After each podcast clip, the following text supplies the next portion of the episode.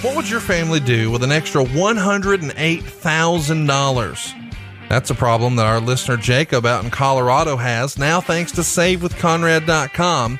He recently saved money with us over at SaveWithConrad.com, gave us a five star review, and wrote this Our previous mortgage company made each step of the process difficult, but Jimmy took it in stride and made it happen. He was able to lock us in at 1.5% less than we were at and saved us $108,000 over the life of the loan. Guys, that's unbelievable. Jacob saved more than 108 grand. But how much can you save? It's free to find out right now. You don't need perfect credit or money out of your pocket. And if we can't save you money, we won't waste your time.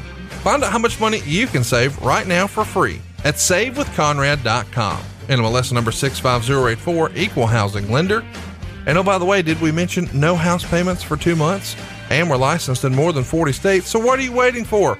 Start saving money today at savewithconrad.com. If you can hear my voice and you're within driving distance of Baltimore, you need to get there on Saturday, June 12th. Now, hopefully, you've already picked up your tickets because the night before at Jimmy's Famous Seafood on the 11th, you can see Myers and Cardona do their thing. And the night after, on the 13th, the Good Brothers are rolling into town. But on the 12th, it's the very first ever live My World with Jeff Jarrett. We've never done a live show, but Jeff has been working hard to compile some stories he doesn't think we should ever tell on the podcast. And I've been working to secure, and I'm happy to announce we've landed a very special mystery guest. You don't want to miss it, but let me give you a tease Baltimore is going to love it. Of course, it's all going down at Jimmy's Famous Seafood. And let me just remind you, by the way, literally everyone who comes is getting the VIP treatment.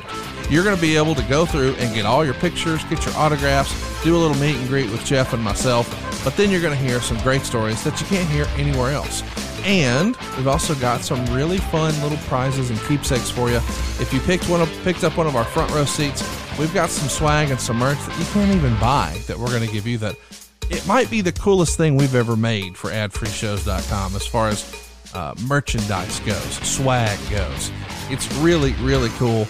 How about this? Jeff was so excited to see it, he took some home for his family just to show off. Hey, look at this new cool merch we got. It's going to make its debut, and you're going to get the hookup. If you're at Jimmy's Famous Seafood, you'll get the best crab cakes in the world, stories you can't hear anywhere else, and swag you can't buy with a guest you don't want to miss. It's jeffandconradlive.com. That's where to pick up your tickets for Saturday, June 12th in Baltimore, Maryland. That's Saturday, June 12th, Baltimore, Maryland, at the world famous Jimmy's Famous Seafood. And of course, you can pick up your tickets right now at jeffandconradlive.com. That's jeffandconradlive.com. We'll see you there in Baltimore, June 12th at Jimmy's Famous Seafood at jeffandconradlive.com. You've heard it before. AdFreeShows.com is early and ad-free. Well, it turns out AdFreeShows.com is a lot more than just that. It's incredible bonus shows, not only extra shows from your favorite podcast hosts, but interactive experiences. Picture this. You get to watch some of your favorite matches with the voice of your childhood, Tony Schiavone. You get to ask Jim Ross anything you want, not by typing it in a chat window. No, it's video conferencing with these legends. You don't want to miss it. It all happens at AdFreeShows.com every single month. But there's also other legends that you can't hear anywhere else, like Monday Mailbag with Jerry Brisco. How about all the stories that guy has? Not only from being an in ring performer, but owning a territory, being one of Vince McMahon's right hand guys. Come on, so much meat on the bone. And what about Mike Chioda, a Hall of Fame referee who's been with the company for decades? We're talking all the way from the Hogan era to Roman Reigns era and everything in between. You can't hear his stories anywhere else except on adfreeshows.com. We know you love professional wrestling and perhaps the most prolific trainer of all time. He's exclusive to adfreeshows.com. It's Dr. Tom Pritchard. You've got your favorite matches, but why is it your favorite match? You're going to love X Ray with Dr. Tom every single week on adfreeshows.com and tons of other comedians and fun stuff like Happy Hour. That's right, Happy Hour. You get to drink with Medusa or Rebel every single week, and it keeps getting better. Check out the book club, the archives, show notes from title chase to conversations with Conrad. It's an unprecedented look at some of the greatest legends of adfreeshows.com. So sign up today. Don't push it off any longer and join us now over at adfreeshows.com. Flap nut, flap nut. Hey, hey, it's Conrad Thompson, and you're listening to My World. And of course, we couldn't do it without the Hall of Famer himself, Double J, Mr. Jeff Jarrett. Jeff, how are you, man? Good, Conrad. How we doing? We're sort of uh we've sort of got the uh, pregame jitters and the first game jitters, and uh, we're we're early. We're still really early in season one, like that NFL season. That uh, you know, get through September and see how uh, the, the just the, the, wheels hadn't come off the tracks, uh, so to speak. But uh, I'm excited. Uh, life is good. It's interesting. It's uh, overwhelming at times. Um, lots of moving parts, but uh, here we are. Um, what is this? Episode five. Yeah, man, time flies. I can't believe this is a real thing, but this is the episode that I've been looking forward to the most. If you haven't already, go check out the archives of My World anywhere you enjoy podcasts. Episode one was a barn burner holding up Vince McMahon. We've still got to decide was it a 38? Was it a pea shooter? What was it? Uh, and then episode two, fired on national TV, Vince gets his revenge. Perhaps the most well received podcast I've ever done was episode three, Remembering Owen Hart. And last week, we told the World Wrestling All Star story that we sort of subtitled Not a Boat Story. Uh, but the genesis of TNA happened with a conversation and ideas surrounding World Wrestling All Stars. And then, of course, that famous boat conversation down in Louisiana on Bob Ryder's boat. But here we are. How we started TNA, or what I'm sort of affectionately calling, let's start a wrestling promotion. And uh, let's start a little bit from the beginning. Oh, and I should give a, a quick plug here.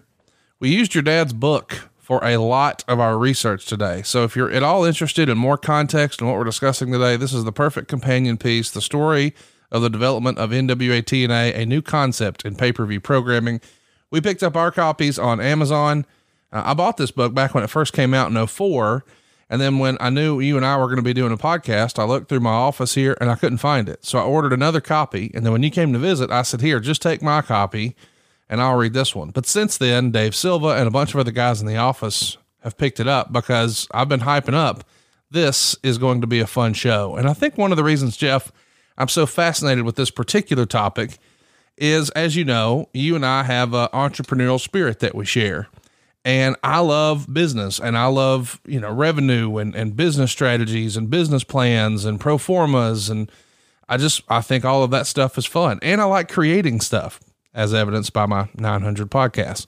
So this is sort of the ultimate version of that if you're a wrestling fan. And you go back and you look at all the other companies that have started since, I don't know, 1970. I mean, I guess Ring of Honor still hanging around, but outside of that, it's really down to NWA TNA. I mean, everybody else, whether it was ECW or Smoky Mountain or literally anything else, I mean, in fact, all the way back, you don't have to go to the 70s. Besides Vince and I guess Ring of Honor and and and TNA, they're all gone. And to know that you were there at the very beginning and it was your idea and you were the driving force and we get to pick your brain, that's pretty cool, man. So I'm excited for today's episode. Well, let's get first things first, Conrad. You said let's start a wrestling company. So, folks that are not from the South, is that with two S's and two L's? R A double S I double L I N because it's Rassalan. Is that is that the accurate spelling? I've always spelled it R A S S L I N. Okay, well uh, you misspelled it, pal. Uh, but no, uh, and, and, then uh, full disclosure, um, you know that uh, you know this is what you just did in my opinion was the anti mick foley plug. That was not a plug for for for uh, my, my, my father's book. Uh, you gave it to me. I did thumb through it. But uh, as we've sort of shared uh, as going into uh, the early discussions of this podcast i lived it. Yeah. Um, that's his version his recollection. Right. It's published in 2004 so i'm curious to hear um, you know, any Meltzer based questions or, or, or I know back in the day, uh, uh, Wade Keller, uh, and, you know, there was actually with Bob Ryder on board, um, onewrestling.com, there, there was quite the early internet chatter yep. going on. Yeah. So I, I'm, I'm curious to hear the research done. Um, this is going to jog some of my memory uh, yes. Lots of moving parts uh, back in 2001, 2002 to go from the summer of no worries to let's start a wrestling company. Uh, wow. So I, I am uh, excited for this podcast for a couple of reasons.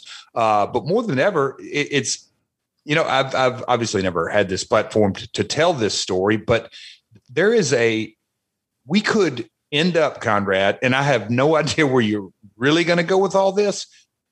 This could be a real, we'll call it a 30,000 viewpoint story. We could uh, drop on down to just below uh, under the clouds, or we could take the helicopter version. Or we, if we wanted to, we could uh, beat the pavement and really get granular because there's so many ins and outs and ups and downs, and the the the uh, blind ambition, the luck, the delusional optimism, sort of all rolled into one in 2002. Uh, it, it's it's it's when I look back on it now, and you just uh, basically said it. You know, it's still in existence. Yeah. Um, what it came from, uh, just an idea. Uh, it's um, it's a head scratcher for me at times uh, on on so many because nobody gave it a chance. If Yeah. you lined up all those companies that you just talked of and had to pick one that was not going to make it, we would have been at the top of the list, everybody's list. And if they tell you any different, especially after the first 90 days, uh, I, I'm not sure I would believe them. But with that being said, uh, I am excited about uh, to, to dive into this. It, it, it, it, it uh, I'm curious to see where you take it. I'll just say that. Well, let's say this too. You know, we are going to take a granular approach. I'm glad that you sort of addressed that up front because you and I talked last night and I said, man, I know we had originally planned that this might just be one episode, but the more we talk about it, the more I think it's more like two, maybe three. And I, I want to be clear, and I, I know we've talked about this on some of my other podcasts. I never go into a, a recording session like you and I are right now and say, well, we need to have this many minutes of content. That's not what we're doing. It's not like it's a, a block of cable TV and we've got to go 48 minutes or whatever.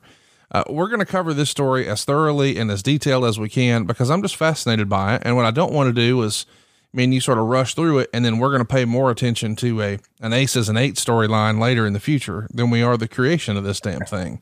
And by the way, I'm a fan of aces and eights, but I'm just saying in the scheme of things, it was fucking aces and eights. But this is the development of a, of a whole company. So I want to take it bit by bit and and cover and uncover rather all that we can. Uh, let's pick up where we left off. Uh, we just talked about World Wrestling All Stars, and we talked about that pay per view in Vegas. But the first time we saw any World Wrestling All Stars on American pay per view was January sixth, and that's the uh, the October Inception pay per view in Australia. But it's finally airing here in the states. And your dad had a journey intro, uh, easy for me to say, a journal entry that day that says Jeff asked if I could come to his house to help him with a business plan to present to a potential investor for a pro wrestling venture. The plan is a wonderful plan and, that it eliminates the difficult and costly weekly broadcast wrestling show, which is used to promote live events and build interest for pay per views. The plan is to produce 52 weeks of pay per view. So, lots to unpack here. First of all, you The have damn story. There's a lot to unpack here. Just, just what's fascinating is is you reading that and just thinking from, I'll, I'll call it sort of the casual fan. Uh, but first off, you said what a, a, a thing, a, con, a concept that that is so foreign to me. I've you know Memphis TV 90 minutes. We got to break it down into an hour. Raw's two hours. Then it went to three hours. SmackDown's two hours. This you, you have a live event, and yes, you're not having trademark times, but you don't want to keep them past two and a half, three hours. I, I've I'm indoctrinated on hitting marks times. Yeah. And, and here you are flipping the, the the the script, so to speak, and say, "Hey, bud, we're going to go until we go." So, uh, but and and then you reading that from, it's not like it's a a, a, a biographer, uh, Yeah. maybe.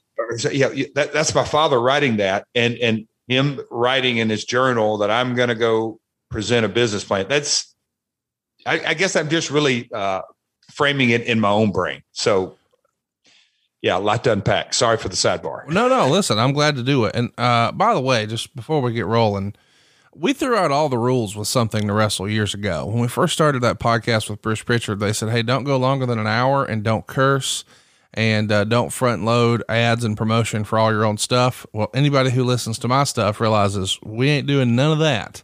Uh, and it served us well. And we're going to continue to do that. And, you know, here's the thing: when when the show starts to drag, me and you get fatigued, or the content starts to suck, we'll, uh, as y'all used to say, go home early. But in the meantime, let's just keep it rolling here. Let's talk about January 6th. Mm-hmm. You've um, we talked a little bit uh, last week about your frustration with Andrew McManus over the whole Randy Savage thing. Is that what leads you to having your dad come over on the very day that the pay per view is airing, January 6th? And talk to me about this potential investor. At that point, did you have someone in mind, or is it more of a let's just form a business plan of what it might look like? Yeah, it's form a business plan. And, you know, as my memory begins to get jarred and uh, you know, th- th- thoughts come up in my brain and all this. You know, the the I could remember in the summer of no worries thinking about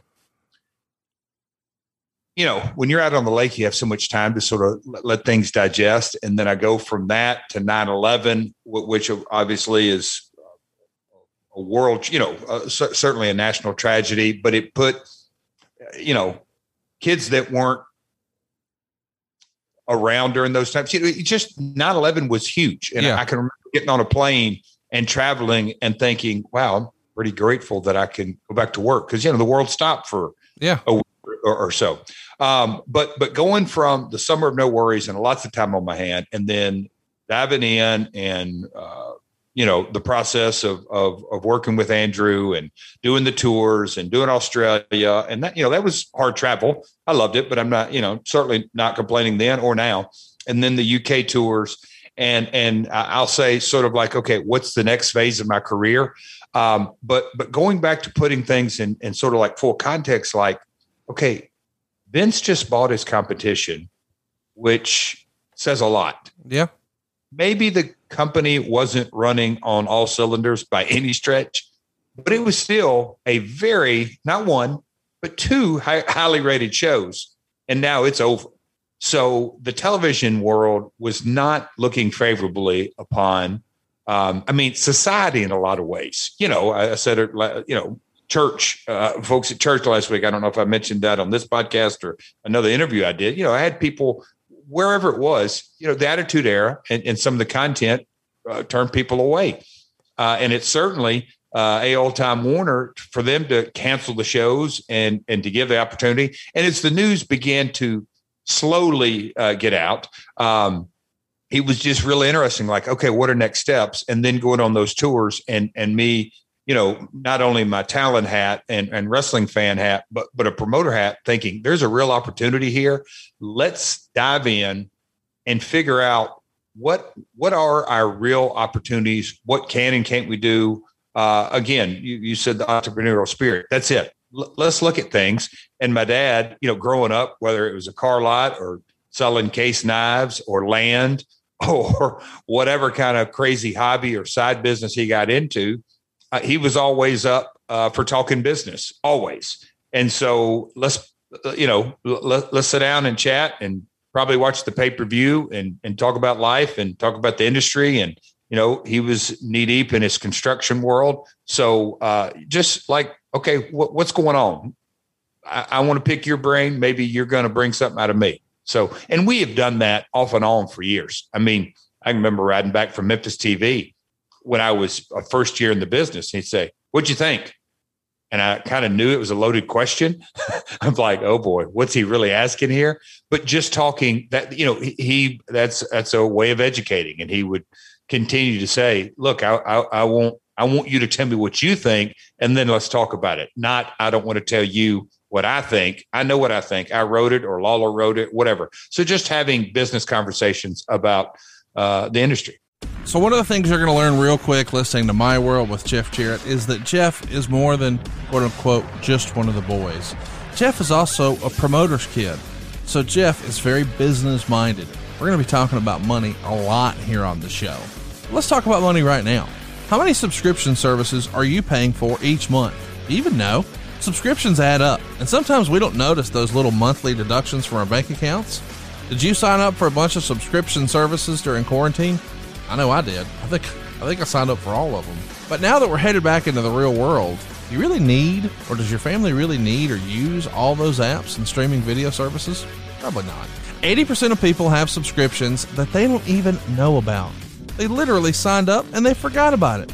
Are you one of them? What are you doing to save money and take control of your finances? How do you track all of your bill payments and budgets? Are you still using clunky Excel spreadsheets? Is your desk covered with scattered post it notes? Here's the pro tip Truebill is the smartest way to manage your finances. They have an easy to use app. You can review your recurring charges all in one place, and you can even cancel subscriptions directly through the app. They have a variety of tools to help customers improve their finances. You can create a monthly budget and expenses. You can track and evaluate savings goals. You can automate savings so you choose how much you put away weekly. You can even get push notifications when you're getting close to going over your budget or when your cash is running low. And you can even better than all that, easily identify fraudulent activity. And you want to know about that right away. They offer multiple ways to save you on your bills. That's just the Truebill way, man. Oh, and check this out work with many of the nation's top providers to negotiate and lower your bills. You're going to enjoy bank level security. You're going to feel good about your finances. And people tend to think they spend like $80 a month on subscriptions, but in actuality, it's close to like $200 a month. Truebill has saved its users more than $50 million. They've got over 1 million users. Go read their rave reviews right now for yourself at truebill.com. Check this out. The average person saves $720 per year with Truebill. Get started today at truebill.com slash Jeff. Take control of your finances and start saving at truebill.com slash Jeff. That's truebill.com slash Jeff. So your dad was your go-to to bounce off business ideas at the time. Certainly right up there at the top. Yes. Yes. Yes. Let's sort of set the stage here for your dad. Well, I guess you too. You're 34 here. Does that sound right? Yes. And your dad's 59, no longer in the wrestling business. He's gotten into the construction business and he's had some really big years. He's been working with BP and Shell stations to sort of re-image them, and he wrote in his book that his projections for the year 2002 uh, were 15 million dollars in profit. By comparison, his best year in the wrestling business was 1.2 million. Um, given his current lot in life at the time, why do you think he even considered getting back into wrestling? Did your dad have the uh, the wrestling bug? It's been said that once you have that in your system, you just it's nearly impossible to shake it off. Was that true of your dad, do you think? Without question. And you know, at different stages, and I'm not just saying him, many folks, especially as the years go by, you know, he at the time he can say, Oh, I want to get back in. I hate the wrestling business, but I'm only doing it for my son Jeff. Right. Or I hate the wrestling business, but you know, my partner needs me. It's a rationalization. That's a justification. That's yeah. a minimalization of life. It, there is something and and um, I have seen this. I have heard this since I was a, a young kid. There's something unique about our industry that um, whether it sucks you in, Conrad, you can attest to this. It's I, I just think it's really really fascinating because life imitates art and art imitates life. There's just something that John Wayne went and played a cowboy. Uh, Bruce Willis or Tom Cruise. You know, it's Hollywood or or Bill Cosby and uh, I don't know. I'll date myself. The Friends, Cheers, uh, Walking Dead, any TV show. It's a TV show. Ozark. I love that. I mean that that's those guys are playing roles. And then in the sporting world, you know, LeBron James, he steps on the court. Michael Jordan, the best of all. When he stepped on the court, game face. Ours is sort of this quasi you live it 24 7 but if you live it 24 7 you're going to get yourself in trouble. It's just kind of a real unique industry mm-hmm. that once it gets in your blood I, I have I've seen very few people truly walk away from it. Um, maybe maybe not make their living at it but walking away there's few and far between. Not saying it can't be done but definitely few and far between. Do you think part of your dad's thought in wrestling is maybe he missed the big money in wrestling I mean, don't get me wrong, he's probably one of the first millionaires in wrestling, but he made his fortune selling tickets to live events in really a, an economically depressed area. But he missed out on all the pay per view money that helped Vince sort of go to the next level. Do you think he looked at Vince's fortune and, and what this business had become and thought, what if? Do you think he wanted to sort of prove that he could do it to himself or to others? Or I guess I'm just struggling with if you know you could make $15 million in your real business and your best effort when you were on top of the world before was 1.2, it can't just be strictly business. You're here to have fun and prove a point, or what do you think of that? It's not about the money. Yeah. 100%. Um, I, I think, uh, my dad's always had a real knack of making money. Yeah. And so that hadn't been the, the, the uphill climb, but he's also, uh, a, a guy that's candidly, um, family, friends, um, whatever. He had no problem pushing aside. He was going after his passion. And if money was a byproduct of that, I mean, he'd get into uh, horses and go from not owning a horse to I'm going to own nine. He, you know, Morgan horses. At one time, he had two or three of them, and and one of them was the grand, grand, grand champion. You know, once he followed his passion, he went all in. And so, you know, the the the BP Shell reimagining line of work that he got into, that just I don't say stumbled into it, but one thing led to another. I don't think that was his passion. Yes, make a lot of money. Not sure him uh, reimagining old gas stations into new ones ha- quite had the sizzle of I used to run Memphis TV in WMC studios and got paid to do that when no other promoter in the country was doing that that was a rush as a business. And Conrad, you can relate to, you know, successful business deals. Yeah.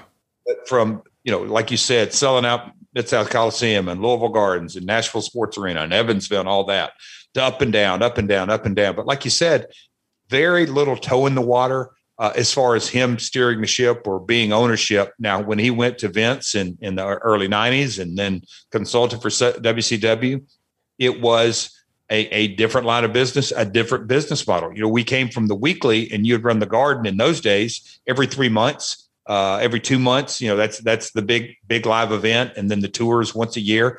But everything was built around, you know, in, in that time, early '90s, as you know, the big four.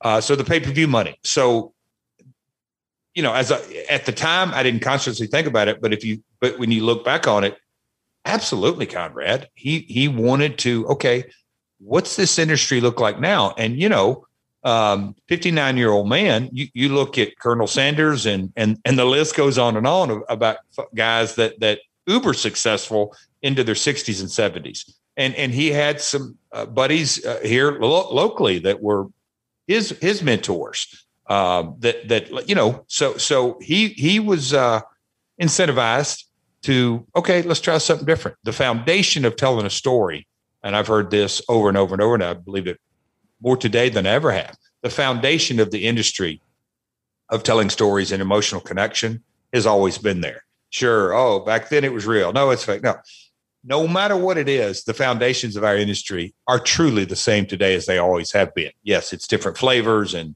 social media and digital. And, and I know I'm getting off on a tangent here, but yes, he wanted to dive in um, and and and you know, we, we once he, I think he knew that okay, I'm serious about this. And January 6th, he was like, okay, let's talk about this. What's it look like? To be clear, the original idea of 52 pay per views did come from the boat trip with Bob Ryder, right? That is where the, the whole concept is. How do we tell weekly episodic stories? Instagram, YouTube, that, that wasn't a thing. So when TV's not an option, like it's not an option. You know, Ted Turner built his business, Andy Griffith, Atlanta Braves, and professional wrestling. Yeah. That network canceled like game set match with not good, but I think very good. Maybe not great because it had fallen down, but still very good comparatively speaking. I think Thunder was still the top rated show or top five rated show on TBS and Nitro on, on TNT. So anyway, the, television wasn't an option in 2002 under any circumstance. Not even, I think you could probably stroke the big check, got on at midnight, but that's about the only time slot you could get. I mean, a lot of people poke fun at this idea. I mean, Eric Bischoff has gone on record as saying, I thought it was the dumbest idea I'd ever heard because apparently he was riding with Loree uh, somewhere and – your dad called and just sort of soft pitched the idea and uh, Bischoff shut it down and then looked at Loree afterwards and said, That's one of the worst ideas I've ever heard. And I mm-hmm. think it, uh, everybody was sort of of that mindset when they first heard the idea because it was just different from the norm. You know, it's it, it, we get used to doing things a certain way, and that's the way it's done until it's not. And this was a revolutionary concept. You know, for for years, TV was filled with squash matches because if you want to see the actual match, you got to come to a live event. And then eventually it changed and we started to get more main event matches on TV and we would build towards a pay per view. And, you know, we would take three months to sell that pay per view. And of course that changed too. And then it became a monthly thing. And these days, pay per views aren't even really a thing. You know, I mean, certainly they are outside of WWE, but now it's all the big streaming model. So the business has evolved a lot. But TNA was really the first company to say, no, this is where it's going to exist. And as a reminder, just to add context, we're having this conversation in January of 02. A month later, Ring of Honor is going to be born out of necessity.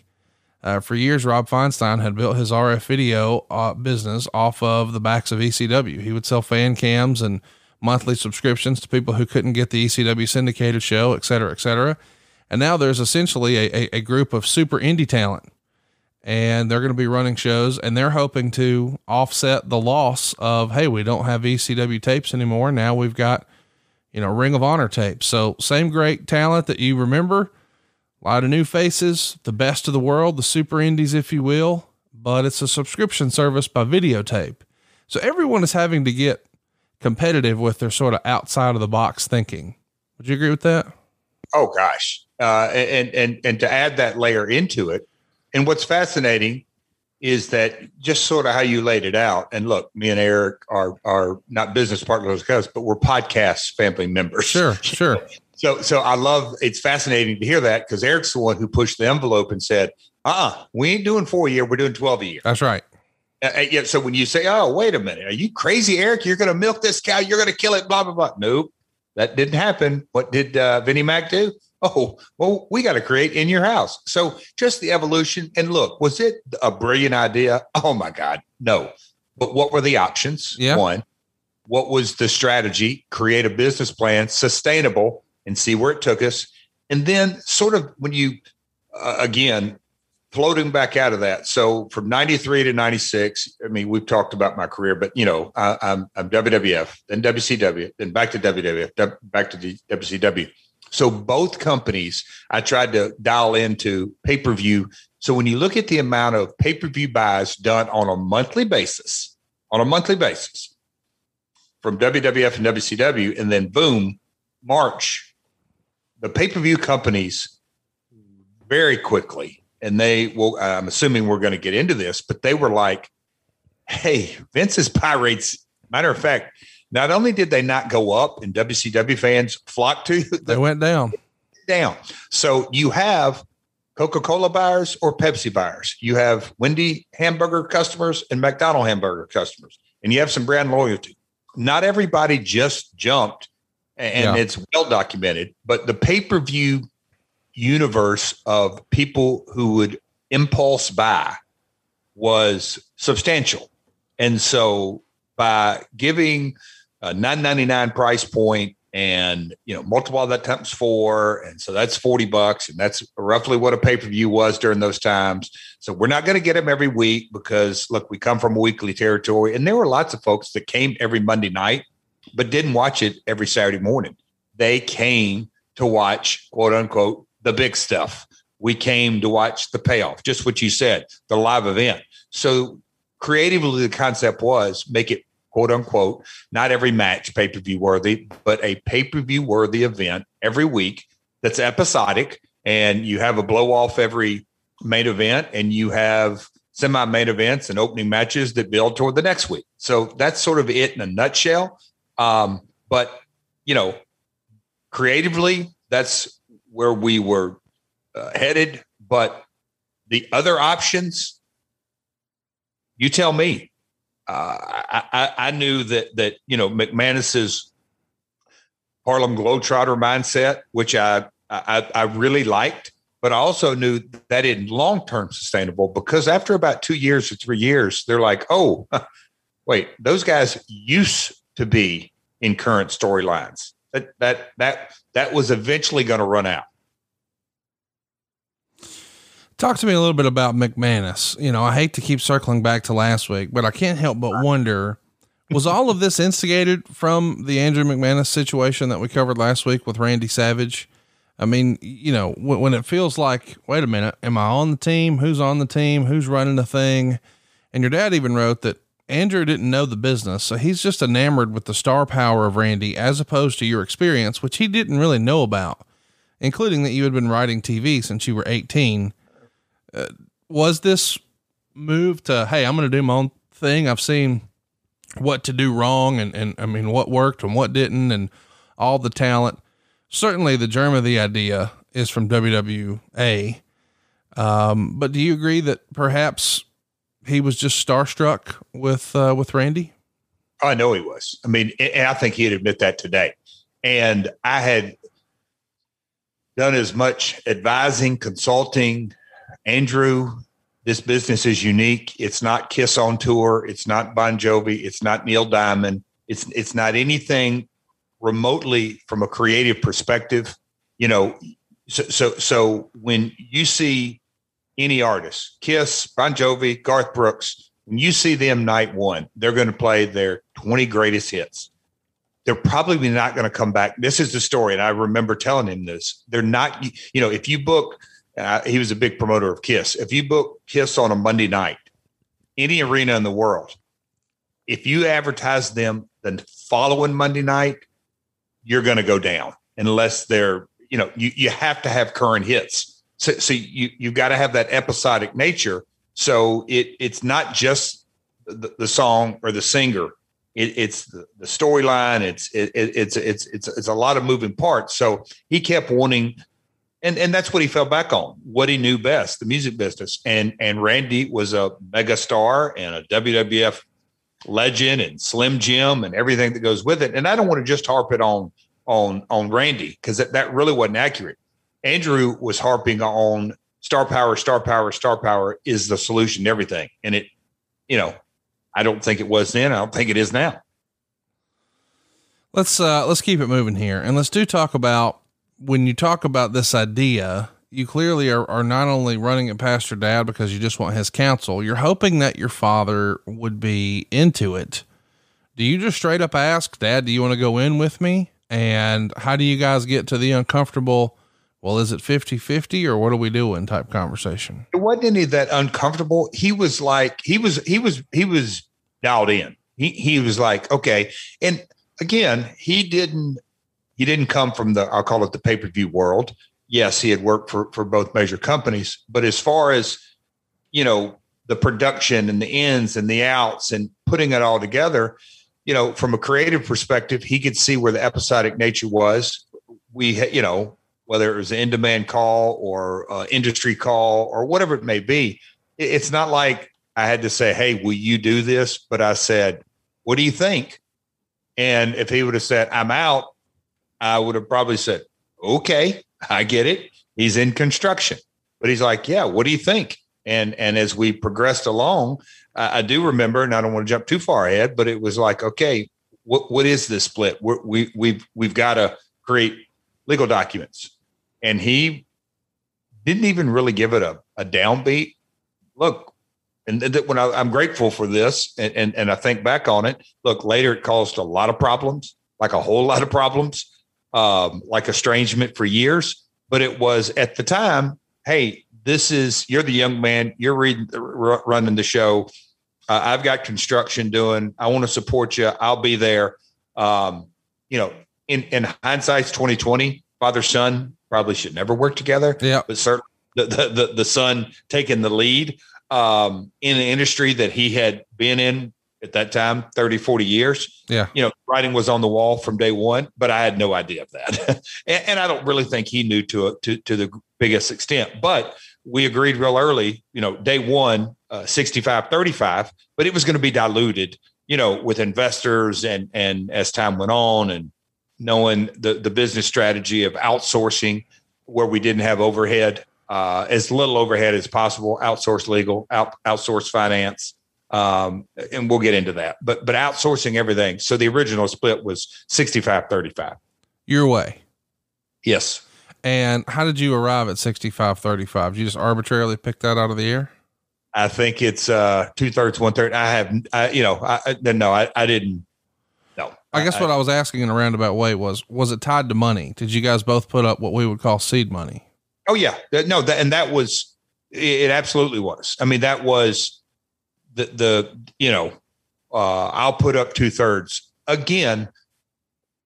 Born and raised, and and certainly my entrepreneurial spirit. Nobody, if I don't believe in it, why should anybody else believe in it? That's right. So I'm putting my money up, and had no problem doing it.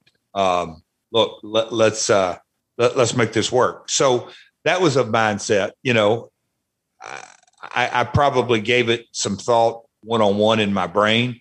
Okay, if I do X amount of dollars, he might not think I'm invested. I may not think I'm invested. I, I can't say that I had those conscious thoughts, but uh, for whatever reason, it was I'm putting up uh, r- roughly 600 and change. Wow. Uh, and, and he put up 300 change. I think we got close to the million mark. You know, we're seeing a lot of feedback on the podcast that people have started to come around on Jeff Jarrett. Maybe for whatever reason, they just didn't like Jeff when they saw him on TV, and I get that. But eventually, he wears you down, and you decide, okay, I'll give it a shot. Bam! My World's your new favorite podcast. There's no denying Jeff Jarrett, and there's no denying Blue Chew. It's time to come around, guys. You've heard us talk about Blue Chew until we're blue in the face. And we're doing this because it's really working for our listeners. Folks, just like you are, uh, shall, we, shall we say, turning the volume up at home.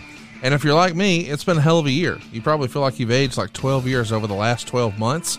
But it's time to turn back the clock in the bedroom. Snap out of it. Spring is here. Get sprung with Blue Chew. Blue Chew is a unique online service that delivers the same active ingredients as both Viagra and Cialis, but in chewable form and at a fraction of the cost. Blue Chew's tablets help men achieve harder and stronger erections to combat all forms of erectile dysfunction. And Blue Chew is an online prescription service, so there's no visits to the doctor, there's no awkward conversation, there's no waiting in line at the pharmacy, and it ships right to your door in a discreet package. Now, the process is simple. You sign up at bluechew.com, you'll consult with one of their licensed medical providers, and once you're approved, you'll get your prescription within a few days. But the best part, it's all online. Blue Chew's licensed medical providers work with you to find the right ingredient and strength for your prescription. And if you don't like swallowing pills, there's no problem here, Bubba. How about this? Blue Chew's sildenafil and tadalafil tablets are chewable. And Blue Chew's tablets are made in the USA and they prepare and ship direct. So it's cheaper than a pharmacy. So if it's faster, it's easier, it's cheaper, why would you do this? If you could benefit from extra confidence when it's time to perform, visit bluechew.com for more details and important safety information. And we've got a special deal for our listeners. Try Blue Chew for free when you use our promo code MyWorld at checkout. Just pay $5 shipping. That's bluechew.com. The promo code is MyWorld to receive your first free month. And we'd like to thank Blue Chew for sponsoring the podcast. What are you waiting for? BlueChew.com, and the promo code is MyWorld. At that point, what did 600 and change represent of your liquidity? Of, how, I mean, well, how, how, yeah, uh, yeah. How much of? Oh, uh, uh, granted, probably I don't know six months, but you know, I live lean and mean. Uh, I mean, probably gosh, Conrad, pr- probably six to nine months uh, of uh, of uh, you know paying the bills, something along those lines. Because I knew pay per view money slow coming in. I, also knew that at that time. Now Andrew, you have to. Andrew was still going to continue to do tours, and and my original plan was one day a week. You know, uh, uh, uh one night a week. So I was going to have quote unquote the weekends. I'm not saying you know work on Monday night, but but the weekends to uh, supplement my income as well. Well, here's what I was asking, and maybe I asked it in a poor way, but when you said I put in 600 or and some odd, is that, you know, for lack of a better word, Jeff Jarrett's life savings? Yes. Okay. Outside of my SEP. So, you, you know, retirement. So you had a retirement and you had the equity in your house, but as far as cash on hand, you're all yep. in. I'm all in. And so that makes anybody feel better, right? From an investment standpoint, you don't necessarily, well, why would I put my money in if you're not putting your own? How much are you putting into your own? All of it. I mean, that's kind of, that's, that's, a powerful it. statement.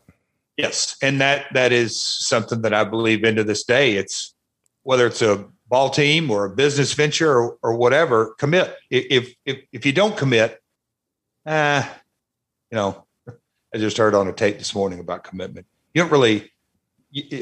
I won't. I won't get long with it. Anyway, commitment. That that that's that's my point. so let's talk about where the next step of your commitment takes you. January 10th is the day you and your father and uh, Bob Ryder meet with Jay Hassman. So Bob Ryder flies in. Uh, you know, this is weird to talk about since Bob's no longer with us. I'm not asking in a disparaging way, but did Bob put up any cash? Was he going to have any ownership rights? What was his role going to be here? It, that's a unique, uh, it, yeah. I, I, had a conversation with him because he was all, I'm going to do this. And I look, I love Bob. God rest his soul. Um, like all of us, we all have our Quirks. flaws. We all have our idiosyncrasies. We all have our unique personalities. But Bob was all gung ho and he had cash and a single guy. Hey, Bob, how much money you putting up? Could heard a pin drop. Uh, uh, uh, well, you don't really quite believe him in this idea. I remember fun natured giggling. Yeah. About you know, oh, okay. So now when the rubber meets the road, um, and and you know, he started, you know, always wanting a, a title and position and profit sharing and you know those kind of conversations. And I remember having a conversation with my dad. I'm like, I'm not sure Bob clearly sees this. He said, hey, he's just an aggressive business guy. He's going to push. and so that conversation took place early. Bob, you put up nothing, no risk, no reward. Well, it sounds like he's uh, got the employee mindset. Not there's anything wrong with that. No. But um, anyway, he somehow finds himself in this meeting with you and your dad and Jay Hassman. Before we talk about Jay, why is Bob there? It, so Bob and Jay through the WCW. Okay. They were buddies. They, okay. they, they were they were big buddies, you know, through the WCW workings. And Bob, you know, WCW live and successful and and and had gotten in and and and you know, navigated his way through. Uh, Jay and him were tight. So your dad wrote that Jay Hassman was in the pay per view business and he worked for Evander Holyfield at the time, but he's interested in coming to work for you guys. Can you give us any more backstory on Jay Hassman and why he was important enough for a meeting like this, basically before anyone else? It, it was the pay per view uh, concept to get in. Again, how are we going to back to your title? Let's start a wrestling promotion. If we're going to start a wrestling promotion, you have to start with stories. You, you, know, yes, you can have talent, but Andrew had talent, but there was no episodic nature. And, and you know, our industry, whether it's Raw, SmackDown, whatever it is, it's the episodic nature. It's yes, it's talent, but it's really storyline driven. It's the male soap opera, however you want to cachet it. But Jay had uh, obviously lost his WCW business. He was an executive on the WCW side who was no longer in the WCW pay per view industry. Uh, he had some different accounts in boxing, and uh, he had a partner named Lynn Sabal. So they were, uh, you know, I, am trying to think of what their original company was called, but basically a pay per view consulting services. I you know, see. You go to Hollywood now, you get an agent, uh, but you also got to get a production company that that that is in in alignment with um, I'll, I'll, say approved. Uh, you know, they had uh, swinging door, uh, uh, open door relationships with in demand, direct, and dish that uh, knew the contracts. So essentially, a consulting service uh, for the pay per view industry. So let's talk about um, how that meeting goes. I mean, it, he sort of indicated in the book, he being your dad, pronouns pal, that Jay said, Hey, if you get this wrestling thing off the ground, we'd be into it. That's really just because he's trying to look for that lost revenue from wrestling before, right? He, he and I, we knew, I mean, he, yes, he, he wanted an account, a matter of fact. And, and that's another thing that when you talk about sort of falling in love with this industry, uh, we don't have seasons. Yeah. Uh, you know that that's I've said it a gazillion times, but you know we don't have seasons, but but we're also not that anomaly like in boxing and now MMA that one big fight. Mm-hmm. It's it's oh boy, let's hope uh, Tyson Holyfield go longer than one round, but it's the big fight mentality. It's that episodic nature, and coming off of WCW once a month, that is real music to pay per view provider uh, years that that you're not going to come down three or four times a year and Tyson's fighting twice or whoever it is. This is a you know went from a monthly to a weekly. Yes, the price point were lower, but it's continuous work and continuous promotion and marketing collateral and current and live programming. You know, it's not a rerun of a movie or on demand movie or whatever it may be. It, it, it, and it's not a concert that comes along through forms. It's event programming consistently.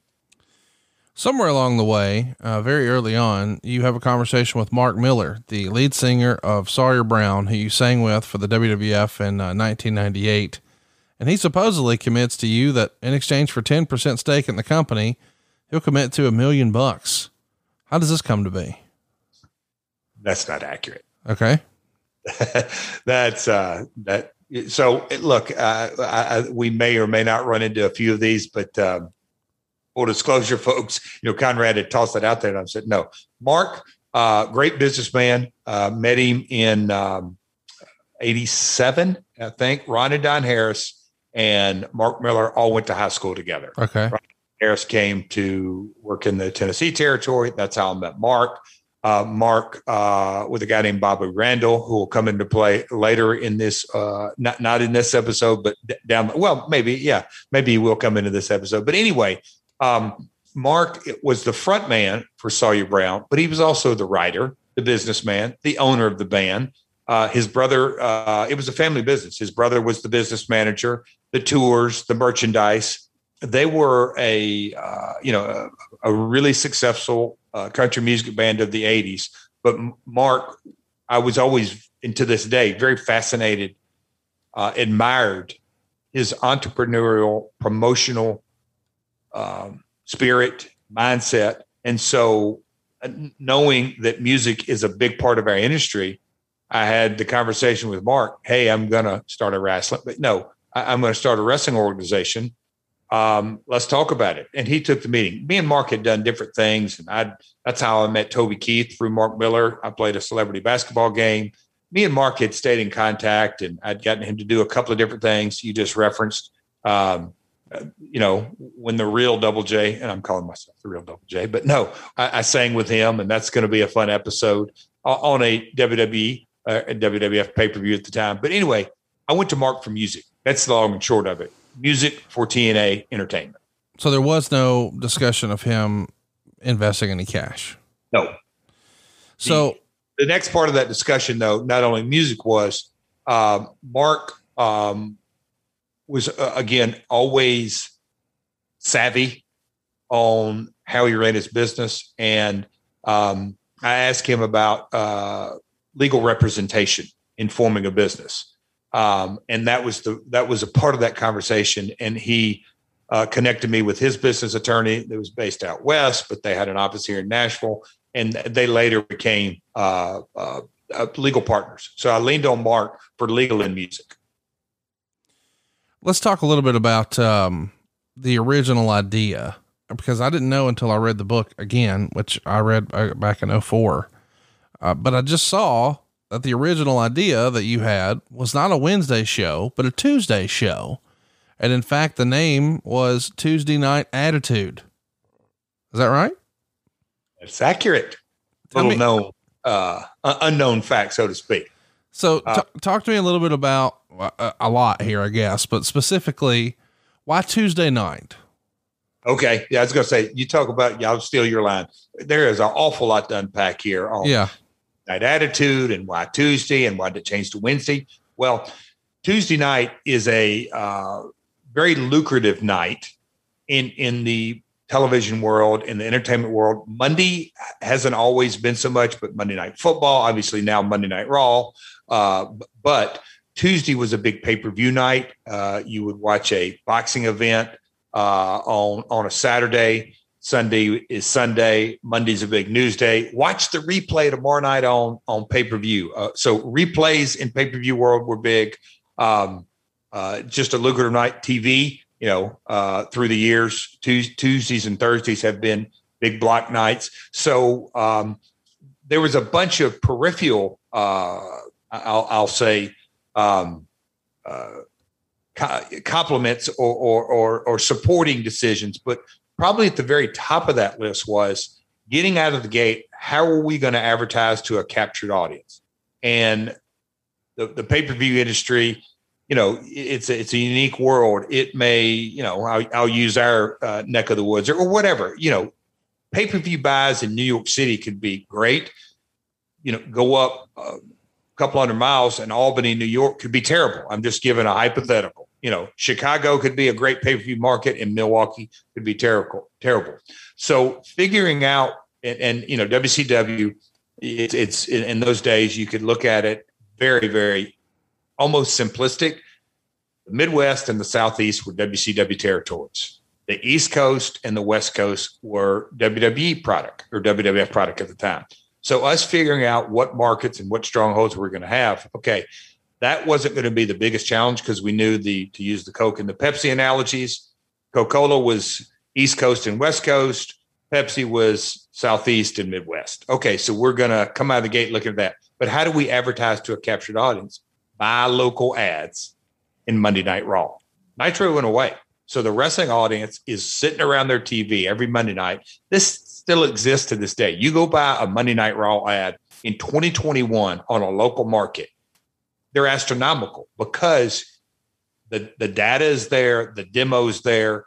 You know, I'm sure AEW is, getting into that. that you know, AOL Time Warner, uh, Warner Media is, is figuring that now too if you want to hit a certain demo. So anyway, we knew we could capture the wrestling audience on Monday nights and say, buy tomorrow night, buy tomorrow night, buy tomorrow night. So we can't talk about the name and not address it's not just Tuesday night attitude, it's TNA. Sure.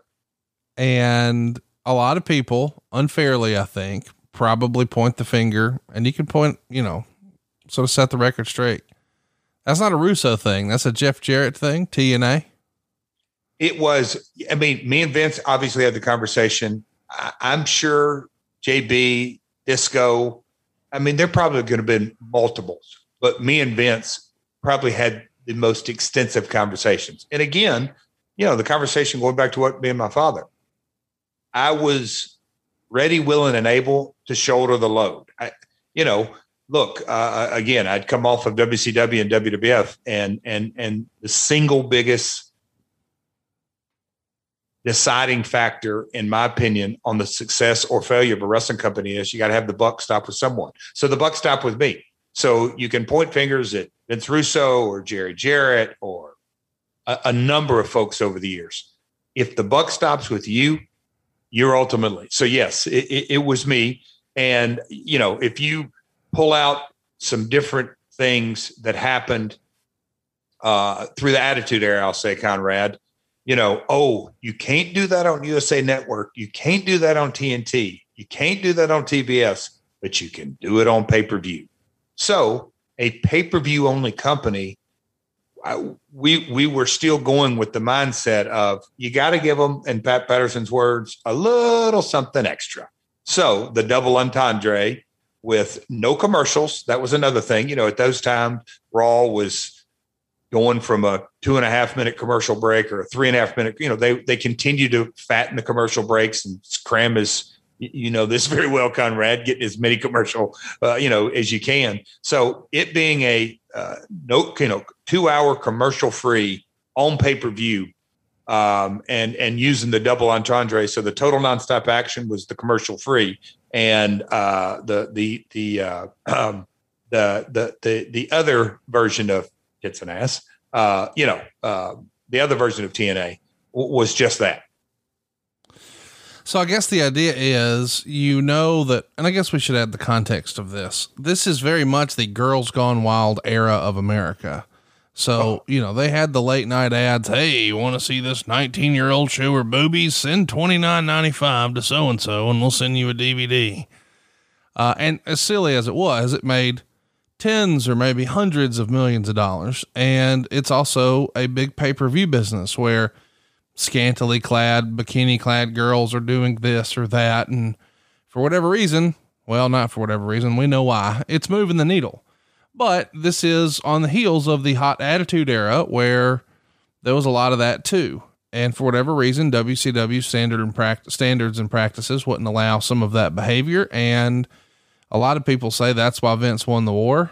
I think we'll agree to disagree on that, but still, Vince It- won the war. Won the war because Vince is Vince. yes, It, it the, the, you can point fingers at a thousand different things. Yeah. He's the boss, and there wasn't one in WCW. Period. All right, timeout. You know, we love our sponsors here on the show, and we'd like to welcome a new one, Adam and Eve. And check this out free stuff. How do you beat free stuff? Free stuff is awesome, free stuff to spice up your bedroom is even better. You can select almost any item for 50% off, and then Adam and Eve will load you up on the free stuff.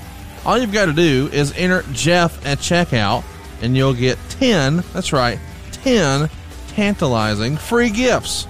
Sexy item for him, a special gift for her, and a third item they tell us you'll both enjoy. Plus, six free spicy movies. Let's check this out. Six movies, something for him, something for her, a third item you're both going to like, and up to 50% off almost any item. How do you beat this? What about free shipping? That's right, you heard me.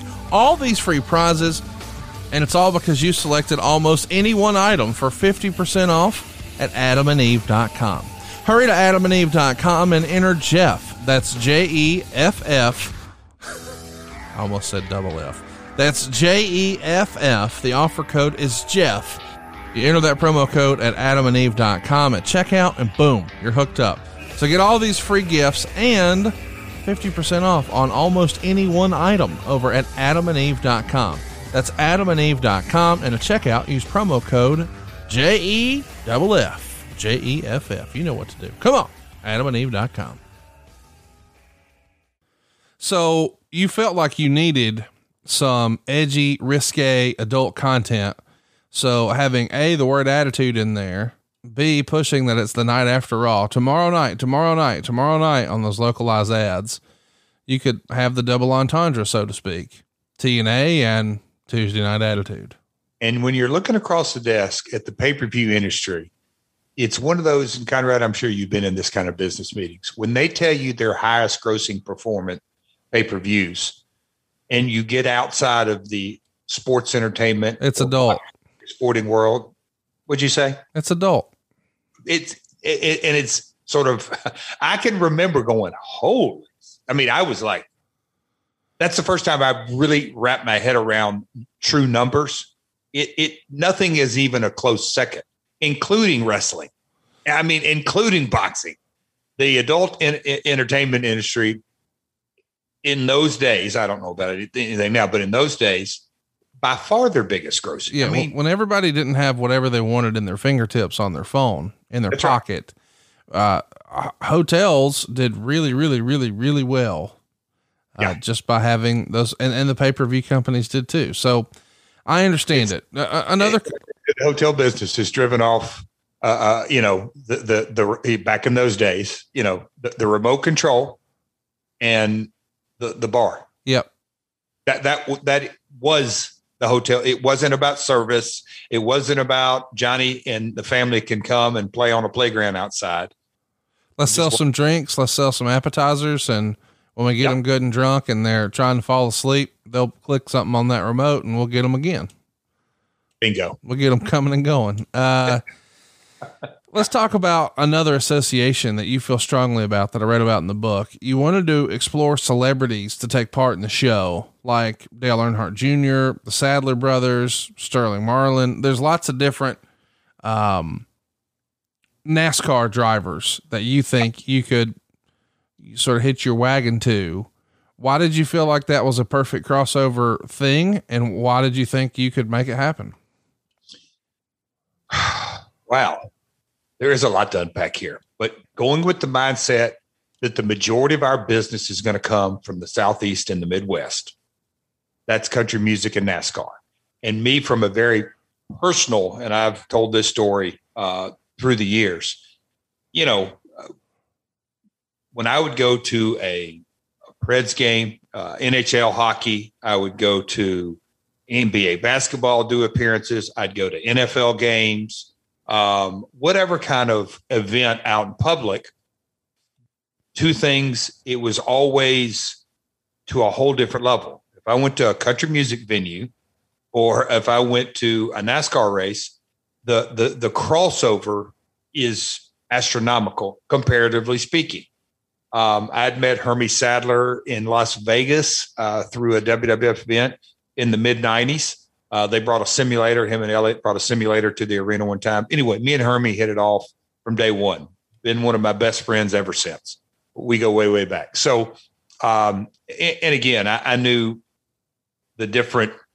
You know, I, that's who I'd met a lot of met a lot of drivers. Now, again, in 2001, 2000, 1999, NASCAR then, as it is today, it's it's apples to oranges. nothing. It was just a. It was you talk about the golden age because it had a group of established Darrell Waltrip, Dale Earnhardt. You know, I, I, don't want to get too in the weeds, but some real rock star celebrities uh, of drivers. But then they had this new crop.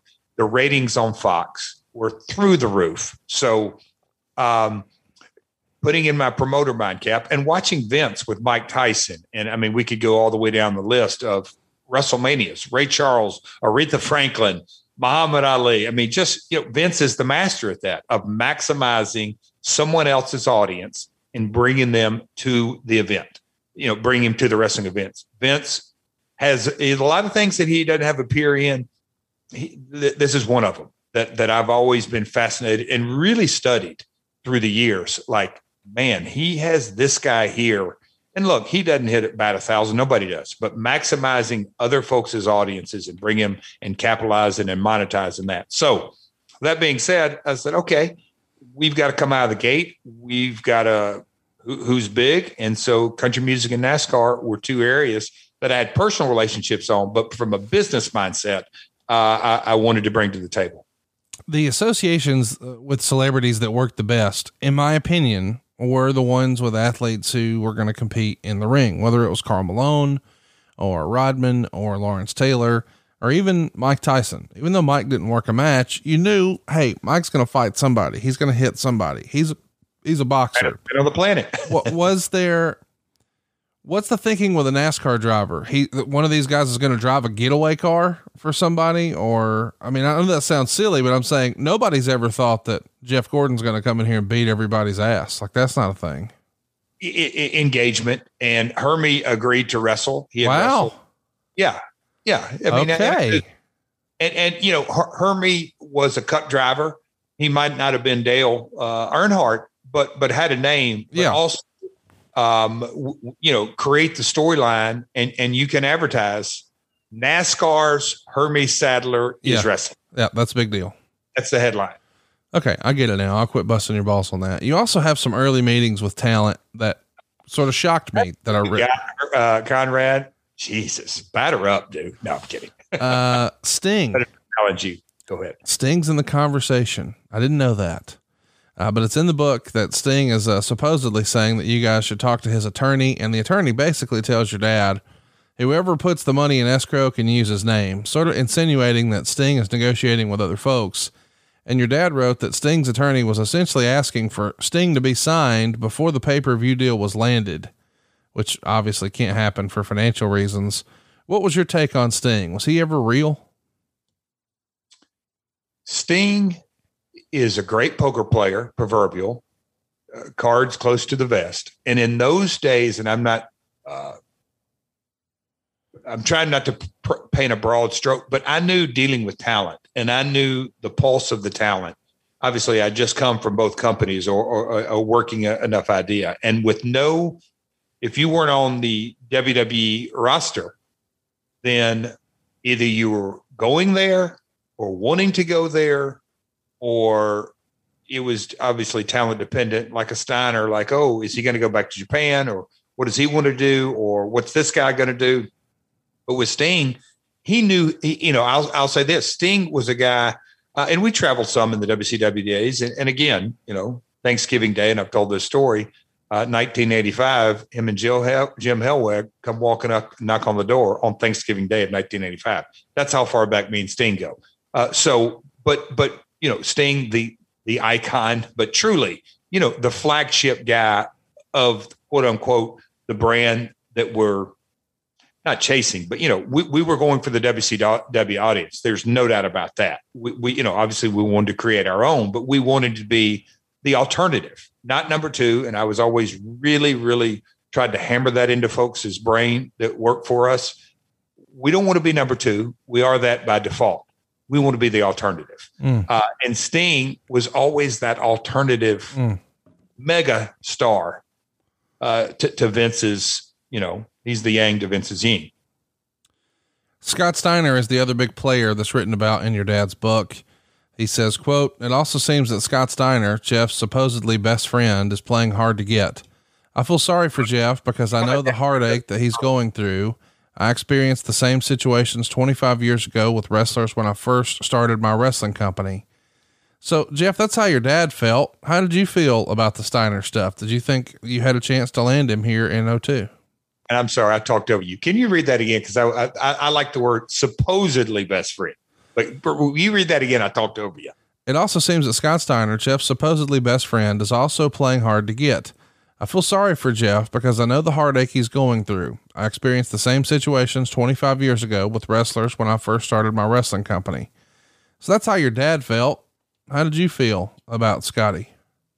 Look, me and Scott uh, literally hit it off very first time we met in Memphis, Tennessee. Uh, he, you know, he's been one of my best friends uh, through the, all the tri- trials and tribulations, and like all relationships we have. I didn't really think that um, he was playing hard to get. I thought, like a lot of folks thought, Jeff, you're crazy. This is never going to come off. Um, I don't think you can do it. I don't have confidence in you. Um, hey, we can be buds, but I ain't working for you either. You know, I mean, let's just get the ego on the table. I don't want to go work for Jeff. Um, you know, w- whatever it may be. But I think it, I knew at the very, well, I didn't think, I know I knew at the very top of that list was he wanted to go to WWE and, and he got paid through the end of his contract and now it had expired or, or whatever it was, but he was free. And also by this time, and I don't want to get into dates and all that, but the newness of, of, of Vince buying WCW had certainly, you know, we're nine months, 10 months in, and he had done some of the, you know, just, just the, the WWA tours and, and, and all, all that. Scott was looking, where is his next step in his career? And yeah. I knew and you felt like he was holding out for the Vince check? Yes. Uh, how important and crucial, and how about this for a name, is uh, Ron Harris during this process for you? And what can you tell us about his brother Don? So Ron and Don, again, they came uh, to, to Tennessee in, in the late 80s, uh, you know, six, seven twins that played college basketball. Uh, you know, no secret, I'm a basketball junkie. So we had played – basketball. We had rode together. They had gone out and worked for Don uh, um, Don Owen in Oregon. Uh, but when they were in between wrestling jobs, uh, you know, they had become Eli and Jacob Blu, and then they'd gone to the WCW for hiccup, and you know, they had had their ups and downs. They'd always had stayed outside of Oregon. They had been Nashville based, not because of the wrestling industry, but because of Mark Miller. Again, they went to high school with Mark Miller, and they had done a little bit of everything in the music industry. And that goes from business management to merchandise to touring to operations, just a little bit of everything, you know, um, through the years. And so um, they uh, had a skill set, and and Ronnie specifically. I'm trying to think. Donnie at this time was in Florida with his then current wife uh, and kids, so he was down in Florida. Ronnie was the, the twin living in Nashville, um, who I knew had, uh, I'll, I'll, say, uh, some general arena production skills. Your dad thought a lot of Ron. He wrote, you know, when when it feels like at one point, sort of the uh, the wolves come out, he would ask you, "Hey, think of how your your buddy Ron has handled you during all of this in terms of." This has been a guy who hasn't come to you with his hand out and instead asking, Hey, Jeff, how can I help? Uh, he thinks a lot of Ron. Is that fair to say? Yeah. He, and what was through the years, and, and Ronnie and Donnie, if, if they ever listen to this, they'll get a chuckle. I was always, I always used to call Ronnie aloof, which really was a more of a term that a little bit more of a, a, a business mindset. And Donnie was my buddy. So my dad was naturally drawn for whatever reason to, to Ron, and me and Don were, were buds. But yeah, uh, he he he. Um, I mean, yeah, he he. Um, and look, it all ebbs and flows. Uh, at times, they probably didn't get along, but but probably in, in this time frame, uh, him and Ron were aligned. Let's talk about uh, McManus. He wrote something. He being your dad, pronouns pal. Like, if our pay per view meetings in LA are successful, Andrew won't be able to get enough name talent to run another pay per view. But since he screwed Jeff over regarding Savage, McManus, quote unquote, has it coming. Did you at any point feel like you were, for lack of a better word, double crossing McManus with this new company? What was your contractual relationship with WWA or Andrew? Never had a contract with him, all handshake deal, and was never like I think there's a difference between angry and bitter. Yeah. I was never bitter at Andrew. I, I, I, was a little agitated and probably a little angry, like, Andrew, I get it. And, and I, I get you got these relationships around the globe, but you don't get it. I'm trying to really teach you, but you're going to go your own separate way. But I also knew in sort of a, um, and I think this is one of the, the, the, I'm not sure I'd be be careful to call it one of my skill sets. But but I, I'm I'm, I'm a, I like to think I'm a big thinker and do think long term. You do. Uh, and so Andrew's promotional skill set was why can't we work together? We'll do the episodic weeklies. Man, wouldn't it be nice? Again, I'm, I'm born and raised on if you don't work, you don't get paid. Well, so, how can we create three or four shows, five or six shows. So at some point work together because I truly believed at the time I knew Andrew's pl- uh, plan wasn't going to be long term sustainable without episodic nature storytelling. Well, I, I want to mention this because it feels like when it's time for the February pay per view, as we fast forward, well, maybe we won't. I, I won't jump around. I want to I want to keep it on track because your dad, after saying, you know, he has it coming, just a few days later in his journal, he writes that you spoke with Andrew in Vegas and he's going to fly into Nashville to meet with you, and you guys all agree you need to work together to compete with Vince. Is this a, a, an about face from your dad's standpoint? Because it feels weird to say, "Oh, we'll sign all the talent and he won't be able to run another pay per view, but he's got it coming." And then a few days later, hey, maybe we'll work together. Is this dad sort of acquiescing for you, or did he really have an, a, an unfair opinion formed of McManus because of what you had told him about the Savage thing? You, you got to know my dad, and, and, maybe that's for another time on another podcast. But um, I mean, he flipped like a flip like a burger, no, no doubt. I mean, but what's the big deal? Um, he's agitated on, on the one hand about and and being agitated at Andrew was about Andrew. What you know, we we're not going to tell you how to promote music, so don't tell us how to promote wrestling. Yeah, he was with that mindset. And again, my dad's the senior statesman uh, of you know he's 59 years old at this point, and Andrew, you're just not listening. So, hey, bud, let's work together because I I remember. And, and I think Jeremy was a part of some of these conversations with my dad because my dad and Jeremy always got along, but it's like, and I can hear JB say, Hey, Jerry, listen, Andrew may not know everything, but he's got a hell of a track record in promoting music. So there is something here to uh, utilize. I want to ask about that because the Nashville meeting does happen. McManus does come to town, and that meeting's attended by you and your dad, of course, Bob Ryder, Jeremy Borash, and Andrew McManus. And your dad wrote in this meeting, he felt like you and him weren't exactly on the same page and he expressed explicitly he just wanted to be in the pay per view business, but he got the vibe from this meeting that you wanted marketing for in television, etc. You had a bigger vision for the company.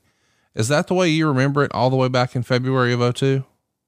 That what did my father say? I want to make sure I'm understanding your question. He he said that there was a disagreement that you and he weren't exactly on the same page. Maybe didn't use the word disagreement.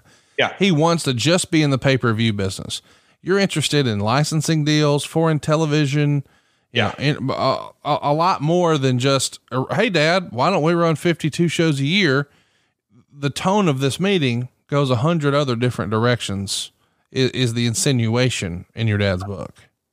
Yeah, no, and and Andrew again uh, being a piece of the puzzle that you know uh, some very fascinating stories, and I learned several from uh, the Goldsmiths over the years uh, out of the UK, other legendary promoters. You know, lots of money in merchandise, lots of money in licensing. Um, you know, coming off of of of WWF and WCW runs and the quarterly checks and the royalties and Coliseum home video. You know, just the the real uh, weekly episodic pay per view, that was really, I don't want to call it a lost leader, but certainly in, in the first year or two business plan, it absolutely, you know, I, am not going to say a complete loss leader. We were going into it, but the, the money was going to be eventually in running a full blown wrestling organization with licensing. You know, from the video games uh, to, to action figures, all, all of that, the stuff that I just experienced with both companies. And I, you know, I remember at WCW and me telling my dad a, a story a, a, around this that um, Cricket Wireless paid me like I don't know forty grand to shoot three commercials, and because they were advertising already on uh, Thunder and Nitro, so so you know just the the that type of uh, sponsorship and advertising and licensing and global touring. I knew there was a, lot of money to be made uh, if if if we kept a big vision and started small. If dreams of vacations and enjoying the fun of life are turning back into a reality for you, don't let concerns over financial setbacks keep you from saying yes. Credit Karma helps keep your financial goals in check, so you won't have to hit pause on a good time ahead. Starting something new can be nerve wracking. Wouldn't you like to know beforehand whether it was going to work out or not? Credit Karma can give you more confidence before you make a decision. The beginning of any journey can feel daunting. You're not sure you're heading in the right direction, and maybe you don't know exactly what to prepare for. With Credit Karma, you can be more informed about what's ahead. Credit Karma's game changing technology shows you tailored offers for credit cards and personal loans that you're more likely to be approved for, so you can apply with more confidence. They use your credit and other financial information to show you custom recommendations. Whether you want cash back, travel rewards, or to consolidate debt, Credit Karma can help you find the offers that fit your goals. With a selection of options and approval odds, you have the power to make informed decisions. Credit Karma. Apply with confidence. Go to creditkarma.com slash podcast to learn more and find offers tailored just for you. That's creditkarma.com slash podcast or you can see your offers on the Credit Karma app. Apply with confidence today. Go to creditkarma.com slash podcast or the Credit Karma app. Let's um you know, I don't want to I don't want to pick a sore spot, but is when did you start to first realize, hey, me and my dad might not have the exact same vision for this? Did you know all the way back in February?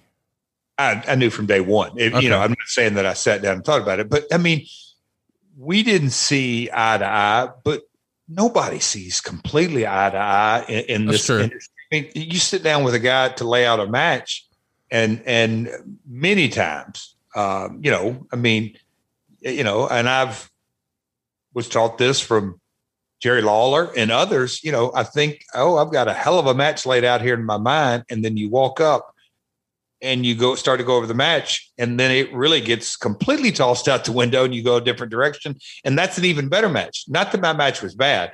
It's just there's better ways to do it. And so you know i, I knew me and my father were not going to see eye to eye on everything from the very beginning.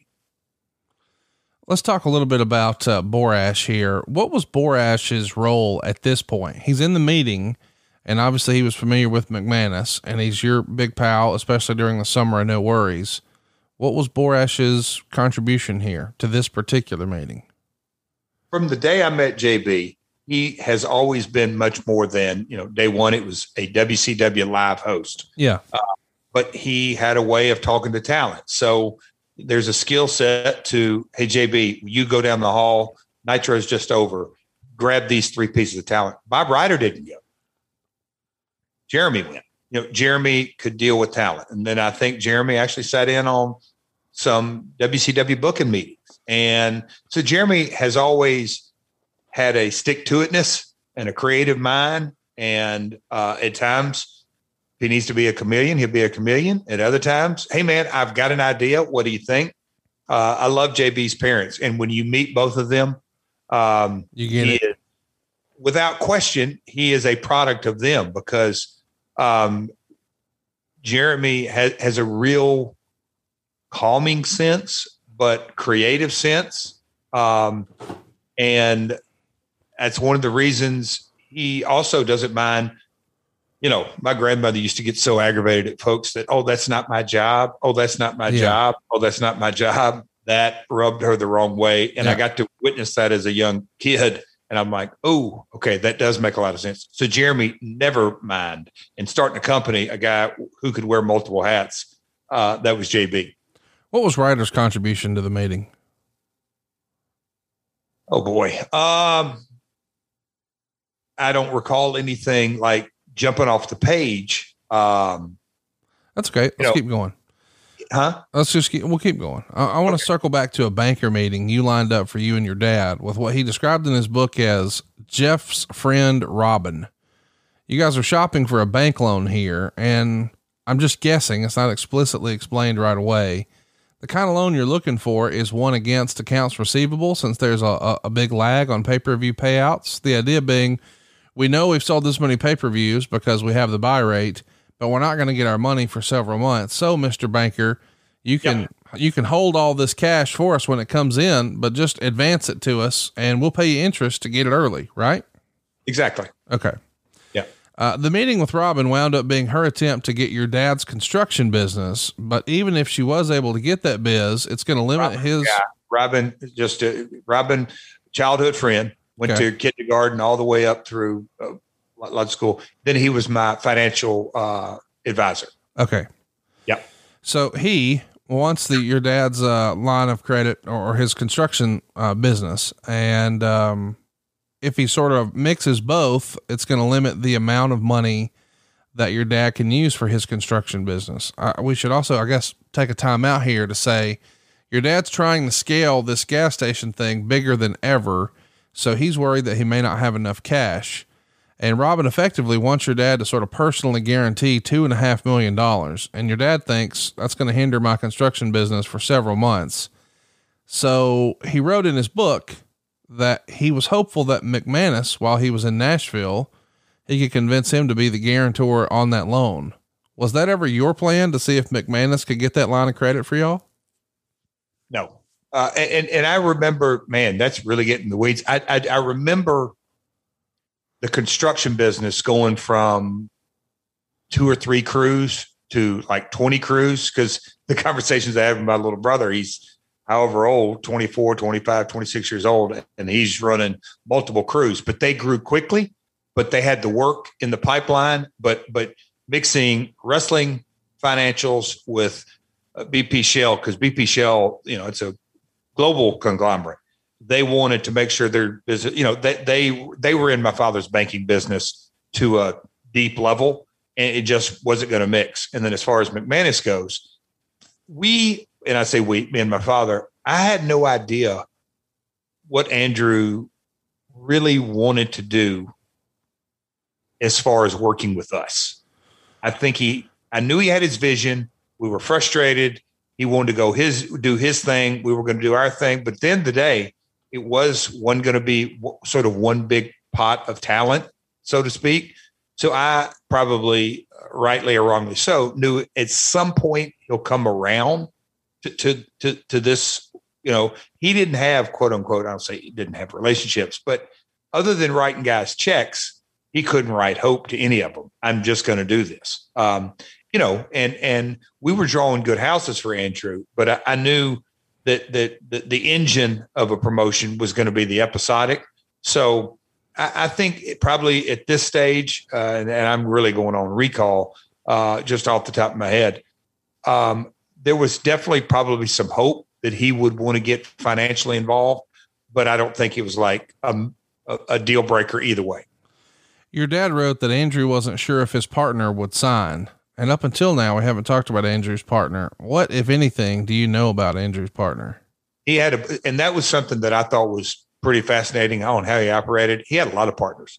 He had a partner who funded WWA, not not 100, percent but he had a partner in Australia that that release funds uh, monthly, uh, if I, I, would say, or or, or certain staggered. Uh, is a promoter, um, but he also had partners in the UK that partnered with him on those tours. So he had uh, promotional partners all over the globe. So I'm not exact, and this my father names a name. I'm not sure what partner you're talking about. No, he didn't.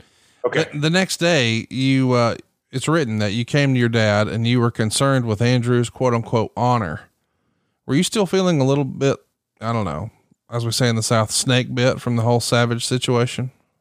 I was, I was concerned about Andrew's honor. Honor. honor. That's what's used in the book.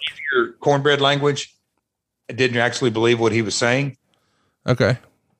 Yeah, I, am just trying to think if that's that, that's uh, again. I don't have the printed word in front of me, but yes, I, I uh, going back to the the the some on some at some point in the UK end of tw- uh, 2011 tours, I could just see some things weren't lining up. You mean 2001?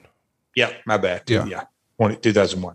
Um, but but yes, and then the Vegas situation uh, just yeah, I knew Andrew had had big eyes, uh, big plans, but he had no foundation in the wrestling business. Well, when you come to your dad and, and question his quote unquote honor, uh, your dad starts telling a story about dealing with snakes and that sometimes you have to deal with a snake, but in this case, you guys have a hatchet and you know where Andrew's head is and your dad is for forging ahead because, you know, it's okay to deal with snakes as long as you know how to get rid of a snake. Three days after this meeting with McManus, your dad writes that he decided against doing business with him. Just two days after he told you sometimes you have to deal with snakes, he's changed his mind. And in his book, he cites the reason as being his wife Deborah had a bad feeling about Andrew. Essentially, the exact same thing you were concerned about concerned her, but where he dismissed your concerns as someone who had worked with Andrew for months, he listened to her gut after a single meeting. And to me, this reads like a father son scenario that has to be hurtful in business. And again, I'm not trying to pick a sore spot, but this is one of those deals where, man, it's going to be tough to do business with my dad because this is father son stuff 101, is it not? Uh, I use my newly found catchphrase 100%. Meanwhile, as this is formulating this uh, TNA concept, Kevin Sullivan has been tasked with trying to uh, write creative for a new outfit that's trying to get off the ground down in Florida with Jimmy Hart and Brian Knobbs and Greg Valentine. Of course, we know this is the failed XWF experiment. Anyway, Kevin comes to your dad for advice, and your dad has decided perhaps the XWF's 77 year old investor, Walter Franks, could be a resource for you guys. Did you ever talk about that with your dad? How real do you think that could have been that you could have perhaps just jumped in where the XWF was uh, maybe falling short? I, wow, that is a name that I have not that's jogging my memory, Walter Franks. But I remember the old guy, and and you may know. I, I just him and my father and Kevin. God Almighty, the devil. They had conversations. That's funny. Um, but uh, Penzer was a buddy of mine, still buddy of mine. Oh, now ad free family. But, but yeah. I remember having some different conversations, and it was pretty clear because Knobbs was involved. But but they had their vision and they were going their way, rightly or wrongly. But that was because I remember I was at that time I had a pickup truck sitting in my truck in my driveway and had the conversation with Penzer, and Penzer just made it real clear. Uh, we're doing this. Good luck to you guys. They were very confident in their plan. You know, I didn't talk to. I don't. I may have had a conversation with Kevin Sullivan, but I had a real lengthy conversation with Penzer, and they were very confident in where they were going and their money and their financials and what they were going to do and how they were going to run it. And they had an office already opened up. And and and I was that's a head scratcher, but you know, they they already had quote unquote, they were already fully operational. Your uh, your dad wrote the cost of the first show was budgeted at eight hundred thousand dollars. Does that number ring a bell? TNA show? The very first TNA show that you guys had laid out, and the initial budget was going to be eight hundred grand. No. Where where would we spend eight hundred grand? And I'm. I ask because he wrote that he was advised um, that getting an investor and essentially giving up equity is foolish because the initial show is really the only money at risk. Because after that, all that's needed is a line of credit secured against the pay per view, you know, revenue receivables. So really, the only money that you could sort of be pushing all in and lose is the cost of that first show if it's just a total flop. But if it's not, there's money coming right behind it. But he budgets, or he wrote in the book, the budget was 800 grand. Now, I'm not saying that's what it wound up being for the first show, but that was at least the preliminary idea. We'll call it February, March. That seems high to you? Wait, like double. Okay. It, it, that, that, I mean, it, it could have been 400, like 800 for the month. Let's keep it rolling here. Um, I, I, you know, high. that's high. Well, we're, we're, talking about a lot of money, and or, I didn't even ask this earlier, but you talked about, man, I'm going all in. I'm putting outside of my retirement and my house. This is all my cash. What's what's your wife Jill saying about all this? We touched on last week. Um, never got into the financial business uh, of of the family, the relationship. It was you know what what's the oh, I don't even want to call it so you know I, I, I was in charge of making money. Uh, no say so, so to speak. Your uh your dad's uh, wife Deborah, your stepmom, she was privy to everything he was doing though, right? You know, I I, I don't I don't know. He, I, I, never got in that. Uh, you know, I, I I would say I don't know. That's a good question, Conrad. He wrote in his book that uh, you, you guys took a vacation to Mexico right in the middle of all this, you and the wife and the family. So you, you know, the girls and he wrote, what a terrible time this is for you to be going. The idea being like, how in the middle of all this could you go on this vacation? But he explained in the book that you felt like it would cause problems with Jill if you had to go back and cancel something like this that y'all had planned on for a long time. And he made it a point to say, and it's because Jill is not involved in the family finances, whereas his wife Deborah is. And, ah. and Deborah couldn't tell you how many vacations they had canceled because business happened. Ah. But then fast forward a few weeks, and uh, when it looks like his BP station uh, business is hitting the skids and he's laying everyone off, and your pay per view deal's in jeopardy and you don't have any talent, he went to his beach house and uh, went on vacation. And I couldn't help but think, all right, well, Jeff doesn't own a place in Mexico that I know of. So it was a prepaid vacation. He kind of had to go. And, and booked uh, six months prior. Versus we have a beach house we can go to whenever we want. But he takes you to task for going on vacation, but I've just got to get away. Yep. Uh, it's it's an interesting dynamic, this father son thing. Do as I say, not as I do type deal. There you go. In fairness, and, and I want to take a time out there. I'm not picking on Jerry. That's the way all dads are. Like that's just being a dad, you know? Yeah. Um, let's talk about somebody else. Your dad has JJ Dillon working in his construction company after WCW closes. And he wrote in his book that he sought his counsel on this whole wrestling idea but you weren't too keen on JJ dating back to your 10 years with WCW. What was the heat with you and JJ?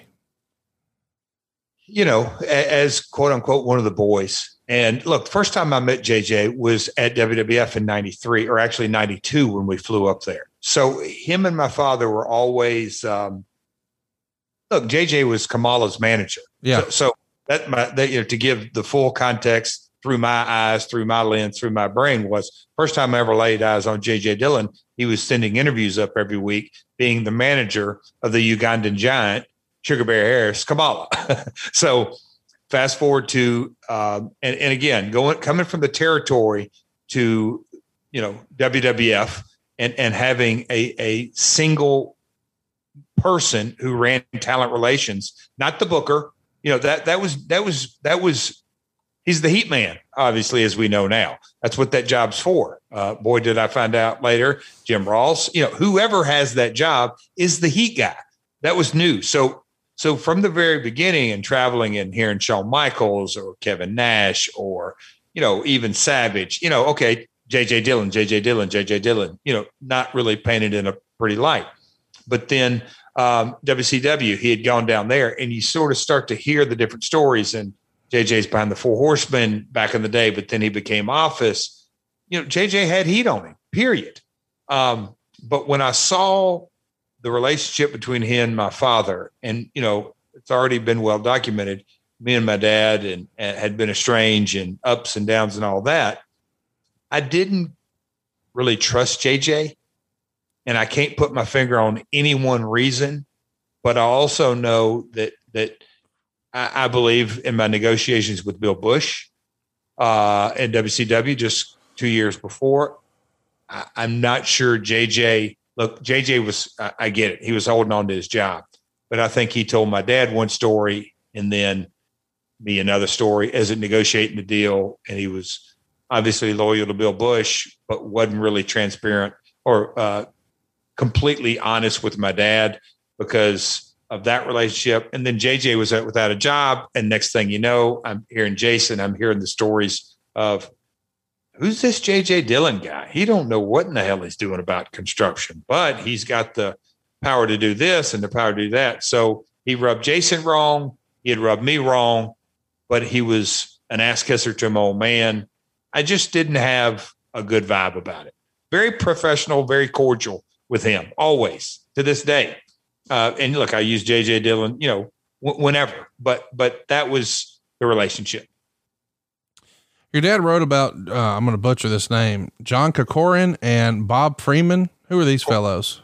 John Corcoran, uh, John Corcoran and Bob Freeman. I'm, uh, that's not ringing a bell. Is that a financial guy? Corcoran was a, uh, so John Corcoran, Boston based um, investment banker uh, that had dabbled in potentially. He's the, the, the investor that right before 9 11, when me and my father and Savage went up and had the meeting to talk about potentially uh, getting into the rest of the business, but uh, a longtime friend of my father who's in investment banking.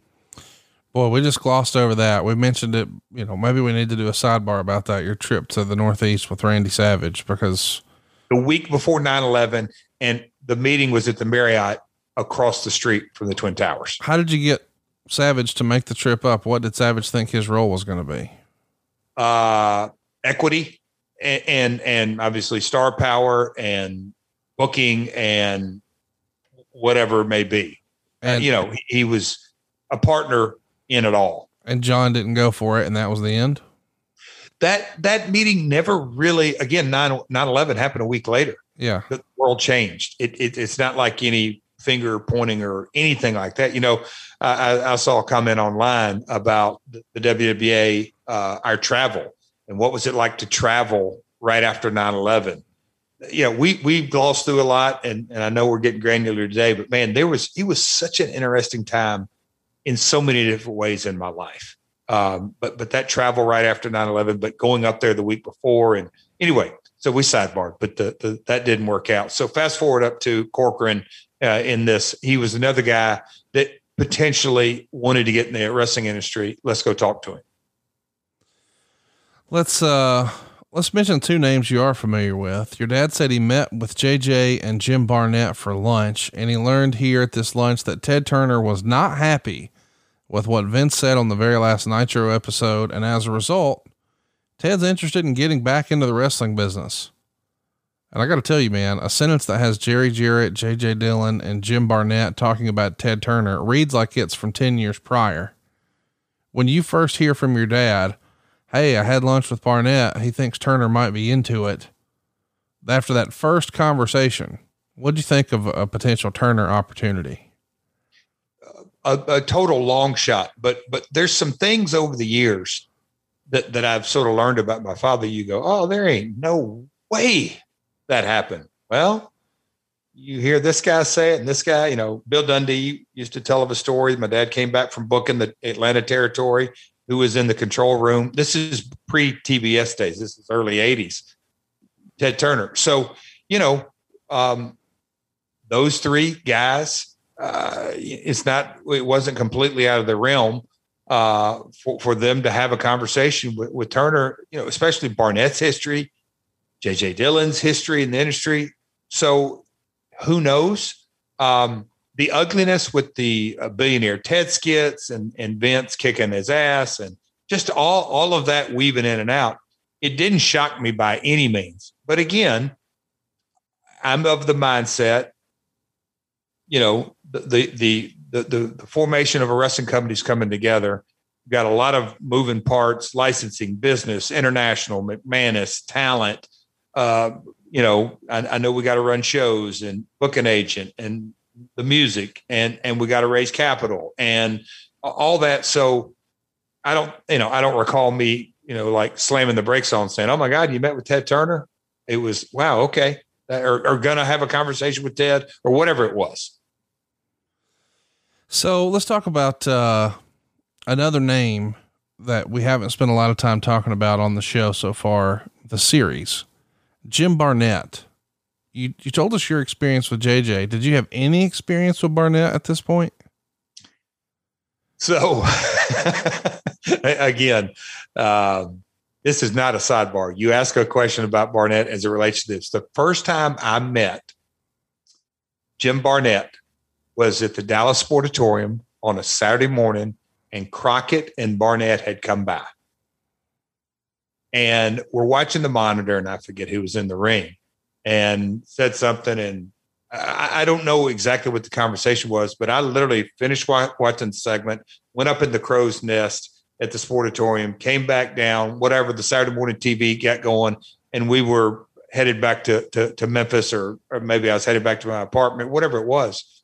But then my dad, and I'm trying to think who would have been riding with me, but anyway, he was like, "That was Jim Barnett in the dressing room." I'm like, "Where was he?" Well, he's just you just talked to him for 20 minutes, and you know I don't do a good Jim Barnett impersonation, but I'd had a conversation with Barnett and didn't realize it was Jim Barnett. Now going back in time and hearing the stories coming up uh, multiple times, and Jerry Lawler can do a good Jim Barnett impersonation. Everybody can do some kind of Barnett impersonation, but you know, my dad had worked for Barnett and spoke very highly. And, you know, Barnett had run Australia and, you know, just Frank Morrell, who I rode with, or any Bill Dundee or Dutch Mantell or rock and roll, anybody, everybody, everybody knew the name Jim Barnett. I'd never met him. That was the first time I met him. Um, so that was the only real time that I'd have a conversation with him. And and they had come by to talk about a number of things, but they had actually that was in 1990 about me potentially going to WCW, and my di- my dad shot it down. That's a little. Uh, that's a, one of those what ifs, Conrad. What if I'd gone to WCW in '90? Right. No Double J character. Right. Probably not. Well, let's talk about what a small world it is. Uh, in your in your dad's book, he wrote that the guy he bought a farm from when he first moved to Hendersonville now had a son producing TV in L.A. Andrew Baird. Yep. And uh, you guys meet with Andrew and then hook him up with Keith Mitchell to talk about production trucks, edit suites, equipment, etc.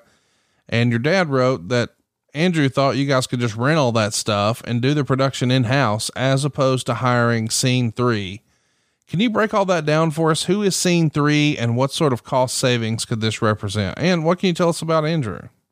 Yeah, so Andrew is a, a guy that lives in the community in Hendersonville, but him and my father ha- were partners. Uh, you know, Andrew Baird and Jerry Jarrett were uh, quote unquote pillars of the Hendersonville community dating back to the 70s.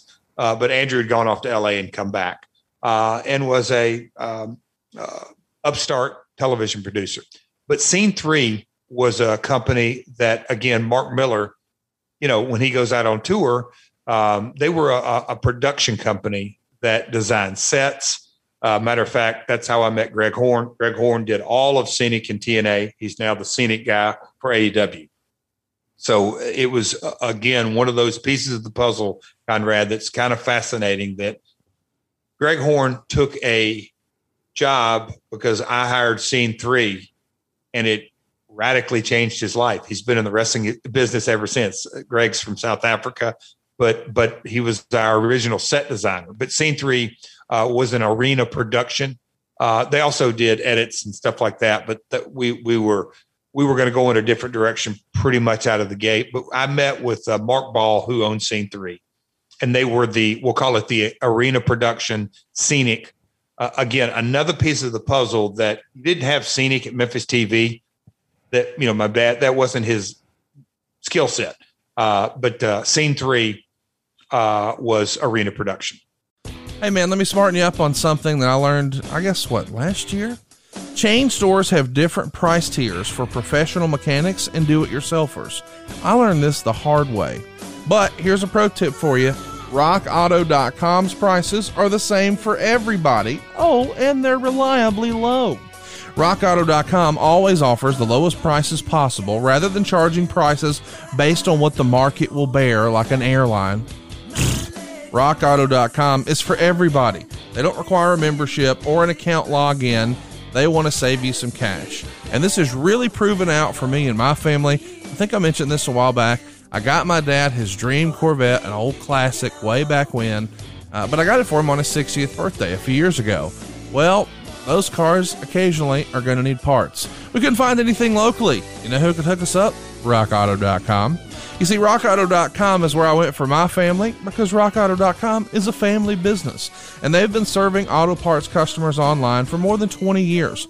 Go to RockAuto.com to shop for all of your auto and body parts from hundreds of manufacturers. They literally have something for everybody. We're talking stuff from engine control modules to brake parts to tail lamps, hell, motor oil, even carpet. That's right, carpet for your car. Now, this is not just for old classics, this is for your daily driver too. You can get everything you need in a few easy clicks delivered directly to your front door. The RockAuto.com catalog is unique and remarkably easy to navigate.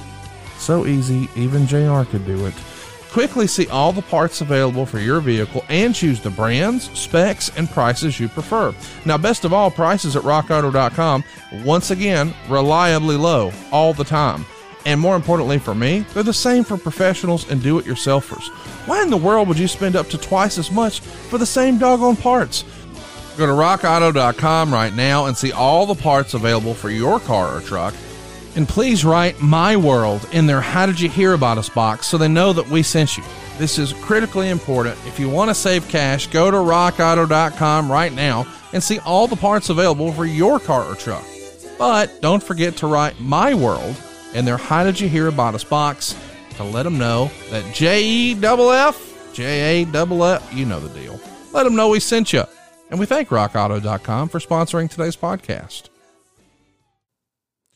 So, one of the things you and I talked about off air last week when you were in Huntsville, uh, and I don't really have a spot for it here in the notes, so I'll just bring it up now.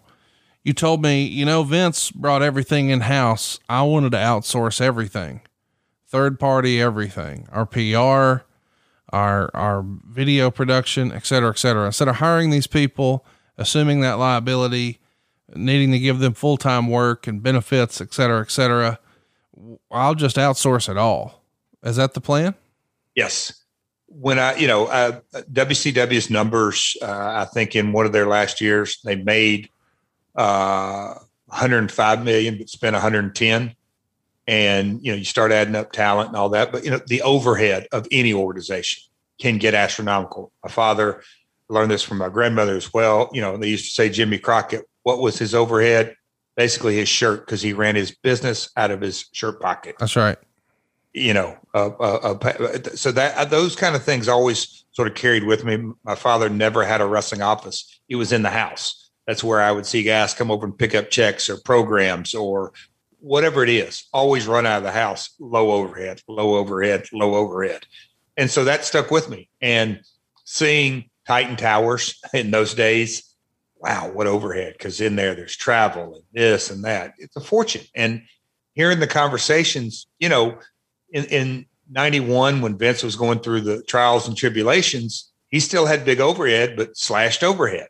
WCW had those offices and this and that and, and all those employees and all that. So a startup company that was essentially going to be running one day a week, I knew real quick nobody's full time except a few guys. And and you know, it was the the business plan from the beginning was nobody almost outside of maybe three, four, five guys, JB, Bob Ryder. I, I, could probably, you know, Ron Harris, maybe go on four, uh, four or five. Nobody was was full time. Everybody was outsourced, and that was the the that was a that was a real pillar of the business plan.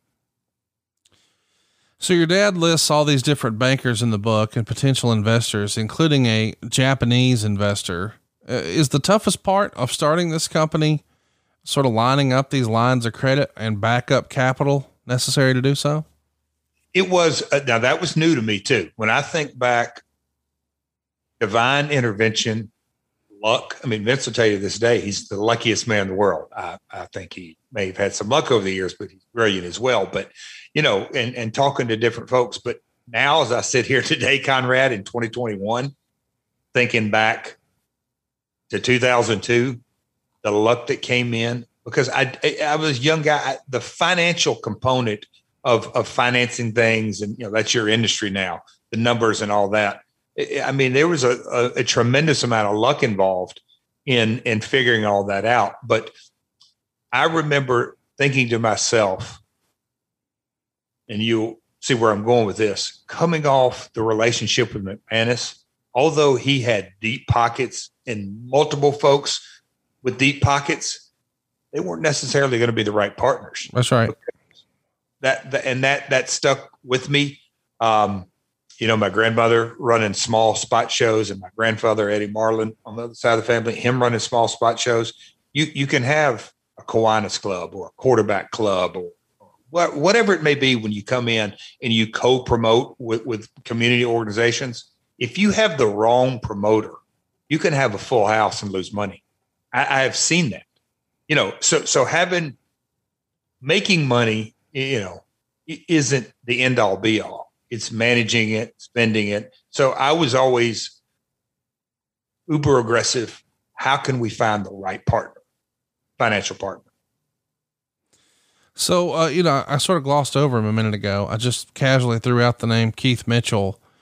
Yeah. Chat me up about him, your relationship with him, and how he got on board you know, when you look back as the, today, and, and I'll get into the TNA, but when you look back at probably one of the most powerful men in all of professional wrestling that very few casual fans know, and even some folks that are in this industry. And if you've worked for the WWE for the last 20, 30 years, you don't even know who Keith is.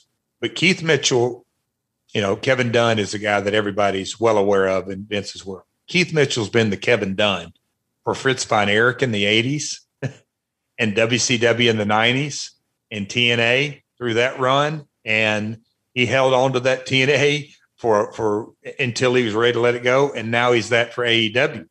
But, you know, call him the executive producer. But Keith is television operations from the trucks to crewing to uh, pulling the pieces together for lighting and the lighting package. You know, he's not a lighting director, but but Keith Keith's experience on basically television production, and that's what pay per view was. Now, he, he didn't know how to run a satellite, but he knew the satellite companies to run and and and had a team around him. And again, at WCW, it went from the last Nitro and what talent is going to go work for Vince. Nobody in production thought, "Hey, man, I may be on Raw next week." or I'm going to let my contract roll out. No, those guys all went in different directions. Atlanta Braves, Atlanta Hawks, fishing, hunting shows. Tried to stay in the television industry. Keith was a guy that knew the industry, um, that was a huge piece of the puzzle uh, as as far as launching this company. And you know, I can remember many times. I'll call it WCW folks that were main eventers that didn't even know Keith's name, literally didn't even know who your executive producer's name was, or, or, or let alone the importance of him. Um, but again, um, it, it's it's the nature of the beast that TV. If things go great, you don't hear about them. oh, that was a great shot. And it was, oh man, the punches look so good. What a great match and great false finishes and the timing. If it's bad, oh, everything's TV's wrong. Everybody's, oh, what the hell is TV? What's production doing? It's easy to point fingers, just like it is bad creative. Bad creative, it's bad creative. It's a great match. All those talent are great. It's just the nature of the business and peeling back the layers. And and Keith Mitchell was uh, the the go to, uh, my go to. Rephrase that. My go to guy of all things production. We're going to talk about Keith a lot in the coming weeks here. Um, tell us about Derek and Bonnie from Team Services. Derek. Now, Bonnie Worth, uh, Bonnie Worth is a pay per view marketing company. Think about Jay Hossman and Lynn Ball. They're the nuts and bolts of the contracts and the servicing of the contracts and getting the financials and getting the reports and, and that type uh, Bonnie Worth and Team Services had worked with Vince and Linda, um, all kinds of things, uh, uh, marketing. Um, they, they were, we'll call it a pay per view marketing company. So the WWA show in Las Vegas happens, as we discussed last week, and well, it was not good. Your dad wrote that you not going would reflect poorly on you guys' new venture with the pay per view companies. And the way that's phrased, Jeff, it almost feels like it was at least considered, even briefly. Maybe you no show? Did you consider no showing that Vegas show? Why would he phrase it that way? That's him. Never. Uh, okay. I, I just never. So your dad was pretty critical of your match at that show, saying, quote, I'm sure the event will hurt our first event. When someone considers buying our first event, the memory of this event will be a real negative. What say you? Did you think about that? Or is that again just a dad being critical of, you know, just being a dad? It's Jerry Jarrett being critical. One, um, he, there's some merit that you don't want to leave a, a, a bad taste in any wrestling fan's mouth it, when they've paid money to see an event. Um, the a- Andrew McManus Jerry Jarrett relationship obviously had had soured uh, for whatever reason. Um, he just and the, the, whole Savage. He just didn't like anything about the event. Uh, you know, th- there was nothing good. My dad is either all in or all out. And I don't recall him having anything good to say about that event. Your dad mentions in the book talking to both Mick Foley and Sean Waltman. Uh, Mick tells your dad that he has a non compete until December of 02 and Waltman is under contract until April. Were you and your dad just sort of putting out general feelers or did you have some sort of wish list between the two of you? He was putting out his feelers and I was doing the same and, and others that, that I had in contact. Look, we were, who's available, who wants to be a part of this, who believes in it. You know, they, it's it's it's it's you know that's like a booking agent. Who's out there available, and who can we sell tickets with, and, and who are we going to go after? And and you know, Sean uh, has always had a relationship uh, with my father dating back to him being a part of the creative team and one two three kid and razor and and you know 93 94 and then of course mick came to the territory in 88 and, and my dad had a stack full of photos and not to divert or uh, sidebar here, but I, I, remember sitting in a chair in my dad's office as a, you know, maybe in the business a year. And my dad walked over and said, look at this good looking guy. I remember I always felt uncomfortable about like, why is he calling this guy good looking? Can't you just say he looks badass or rough or looks like a great talent? My dad would always say, look at this good looking guy. I'm like, okay, Dad, he's good looking. But it was it was a Cactus Jack Manson. Wow. And, and that's yeah, my dad. It was a eight by ten black and white photo with a VHS tape that Mick sit down, and my dad would always go through the tapes that he got and look at them and sit them. And he had the VCR that he would always pop tapes in and watch from time to time and different things. Yeah, I, I sort that's one of the things when I look back on now that you know I don't do it with VCR tapes now, but I I will catch myself going through Instagram. Um, uh, whatever form of social media. And if I see a guy on there in his post, if he's tagged another wrestler, I'll go to that and look at that. And if there's any action, I'll watch 10 or 15, 20 seconds of it just to see. And I think I've picked that up over the years with my dad because that's what he did.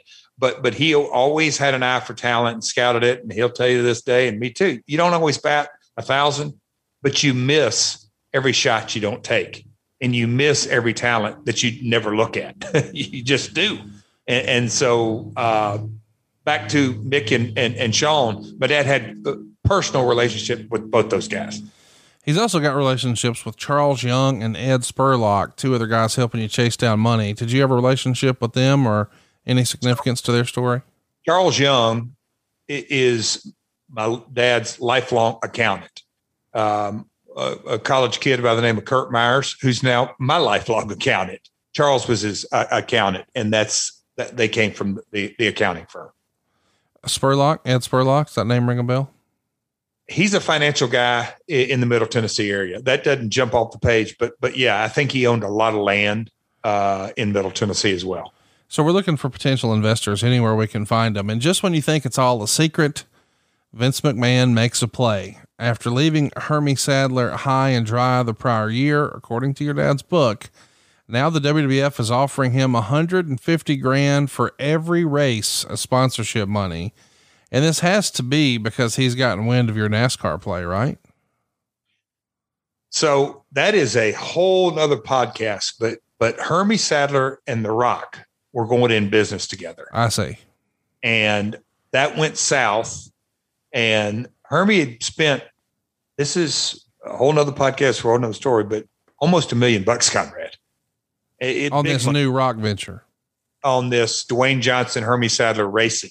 I see. Uh, that, that and and Hermie, so Hermie invested a lot of money, and then that went south overnight because Dwayne didn't own the Rock at that time. Yeah, so that went south, and then that all went away, and there were some really hard feelings. Um, and then coincidentally enough, uh, enough, or maybe not so much coincidentally, uh, this resurfaced, and now they're going to figure out a way to do business. But it never panned out. But but yes, it resurfaced a year later. On March 1st, your dad wrote that the pay per view companies have now locked you into Wednesday nights. Again, the show is named Tuesday Night Attitude. So, how and who came up with total nonstop action? That was a pivot off of we love TNA, the double entendre, and I say we. I'm not going to throw people in the uh, uh, in my bucket unless you uh, willingly. But I, you know that that's what's everybody. I'll say everybody. Lots of folks hated on that name, but I didn't hear anybody come say, "Oh, Jeff, that's going to put you out of business." It was again context coming out of the attitude area. We were strictly a pay per view only. We could get away with more stuff so we were going to have girls dancing in cages. We were going to have push the envelope, not go over the line, go right up to the line. Uh, I was never ever engaged in just total. Of course, that, that's a subjective uh, descriptor, but you know, not just being gratuitous to be gratuitous. I learned that through blood. You know, th- you can be gratuitous. A- Abdullah the Butcher was gratuitous with blood. Jerry Lawler was never gratuitous with blood, ever but he got it. And so, you know, the old red makes green and all that silly stuff. But I, I, was born and raised on don't be gratuitous with with anything. So, so going back to Tuesday night attitudes, Tuesday went away. Pay per view companies were not enamored with that. That was a big replay night. That was a, a big movie night. They wanted us on Wednesdays. I wasn't opposed to that. It sort of sit in the middle of the week that yeah, okay, maybe it works a little better. Again, my eternal optimism. Bring talent in on Wednesday. They can go work uh, independent because independent, and we'll get into this in different podcasts.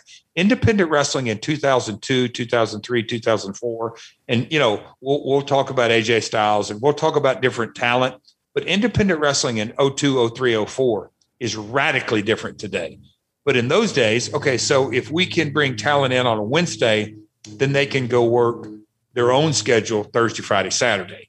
So then all of a sudden you think, okay, they're going to be, you know, getting a little name value off us and hopefully the rate will go up. And, and I knew it would to some degree that you're actively in storylines. Uh, so pay per view companies, again, wanted us to go to Wednesday nights and, and we were headed in that direction. So this is something that in demand or more than just in demand wanted? In demand. Okay. In demand is the one who again, for for folks uh, that are not completely uh, in the know. So satellite companies, DirecTV and Dish, and and they're their own um, they're all in house. In demand is a clearinghouse or a quasi go between. And some folks uh, have Comcast or now Xfinity or Charter or Spectrum or, or Cox. Cox was real big out west. So there's a bunch of different mom and pop cable operators across the country, but they had one pay per view distributor provider. So In Demand had relationships with every cable industry. So they were all the cable operators. If you wanted pay per view content, you went through In Demand. In Demand handled the signals, the contract, the collection, uh, you know, and, and distribution of, of, of, of money. So here's where the rubber meets the road. March 5th, you, your father, and Jay Hassman meet in Los Angeles for what is supposed to be dotting of the I's and crossing of the T's. And I think Jay even described it to you guys as a quote unquote group hug but it's not that at all. An hour before the meeting, Jay tells you that, hey, these guys are, are nervous about, you know, the letters T and A. They really don't want any sort of risque programming. They want more traditional WCW storylines. He tells you this an hour ahead of time, according to your dad's book, and your dad says that is not what you had in your presentation. But you're here all the way in LA, so your dad starts pitching from the seat of his pants. And then they ask, well, if a fan purchased a pay per view with the letters T and A in there, won't they be upset there's no adult content? And your dad immediately describes burning a hole through Jay Hassman in the meeting with his eyes and realizes this has been a massive fumble by Jay. But he continues the pitch, and eventually they ask something like, How can you keep folks buying 52 weeks per year? which almost indicates to your dad, Hey, we thought we had a done deal, but if they're not sold on how we're going to do it 52 weeks in a year, they're anything but sold. And then they lower the big boom. We want 600 grand in cash up front in order to do a deal. And your dad shuts it down saying that's an unreasonable ask. You guys are risking all the money, meaning you and your dad. And they're essentially asking for what your dad referred to as guaranteed profits. That's the way your dad describes this meeting. Is he pretty on the mark from the way you remember?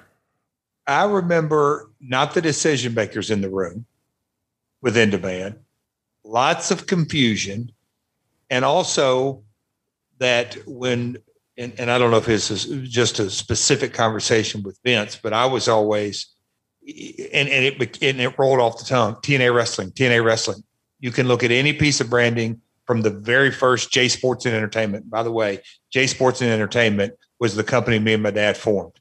That, that, was the entity, J Sports and Entertainment. But when we started putting together the very first marketing collateral or business documents, it was always TNA Wrestling. And I can remember Bob Ryder and myself having the conversation when you put it in the guide, how many characters did you have? We'll count up TNA Wrestling. I think you had like, I don't know, 20, 30, whatever the number was. TNA wrestling always fit in any that you would never say TNA without wrestling. And I can remember, I don't know if it was in this specific meeting, but I would say, why would you ever leave it with just TNA? People don't know what TNA, even if it's a yeah. smut or if it's a, what, what, yeah, you don't just say that ever. Yeah. And, and, and so that as it relates to the guarantee, and I don't know if that was a Bob deal Bob Ryder deal or what it was, but I'm like, they're playing, trying to play hardball. They want to milk our pockets, but they want this money. And back to my banker uh, friends telling me, they don't want any risk. But what the hell is their risk? Right now, they only have Vince as content. So that was, it was what it was. Your dad's furious with Jay after the meeting. Is this the first time you questioned Jay? Yes. Yes he talks about afterwards you guys went to a, what you thought was a sushi restaurant and you were told, "No, you can't get sushi here. You have to sit at the bar. Sorry. So your dad orders a salad. You go to the bar, order sushi to go, bring it back and eat it at the table. And the servers are pissed off. And your dad's just ready to go home. He's tired of this. he wants to get back to Tennessee. I don't remember that. No. Uh, eventually, Jay follows up that a contract is coming from in demand, and this time you'll only have to put up a hundred k. Uh, and your dad wrote that you guys didn't like that deal, but didn't really feel like you had any other options. So you get a hold of your insurance agent and bonding agent, and you do a $300,000 bond. And your dad writes in the book, and I kind of agree with him A $300,000 bond against a $52 million a year operation seems a little silly to me then and now. What say you? I, I, I literally thought it was corporate folks trying to cover their ass because in demand was going through tough times because the shell shock of no longer having WCW revenue. Yeah. You just got to look at, at the, the, the bigger picture. And this was explained to me from a couple of different folks, somebody at team services. Um, man, I wish I could recall that guy's name, but, but them sort of the pay-per-view industry went from being super healthy to overnight. You know, it went from a, a March pay-per-view like so it's one thing for AOL Time Warner to, to pull programming and they just put an episode of Andy Griffith in, in, in place of Nitro and Thunder or whatever the content a rerun. The pay-per-view industry was blindsided and they were laying folks off and had a lot of shelf space to advertise things because all the episodics that were going into promoting WCW events were there. They were uh, people were losing their jobs. They were job scared.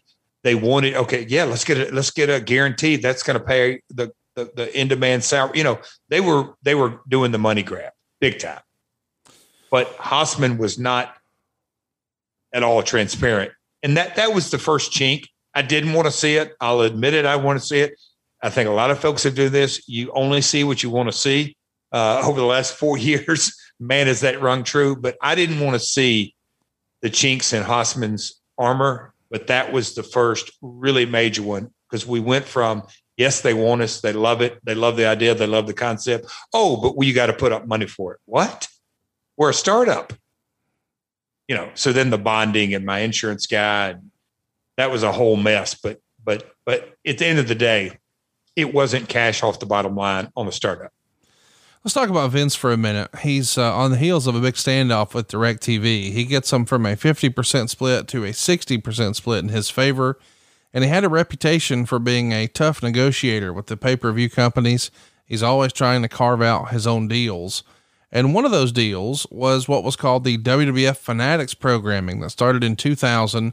It's essentially a WWF home video style release, but in pay per view format every Wednesday night on in demand.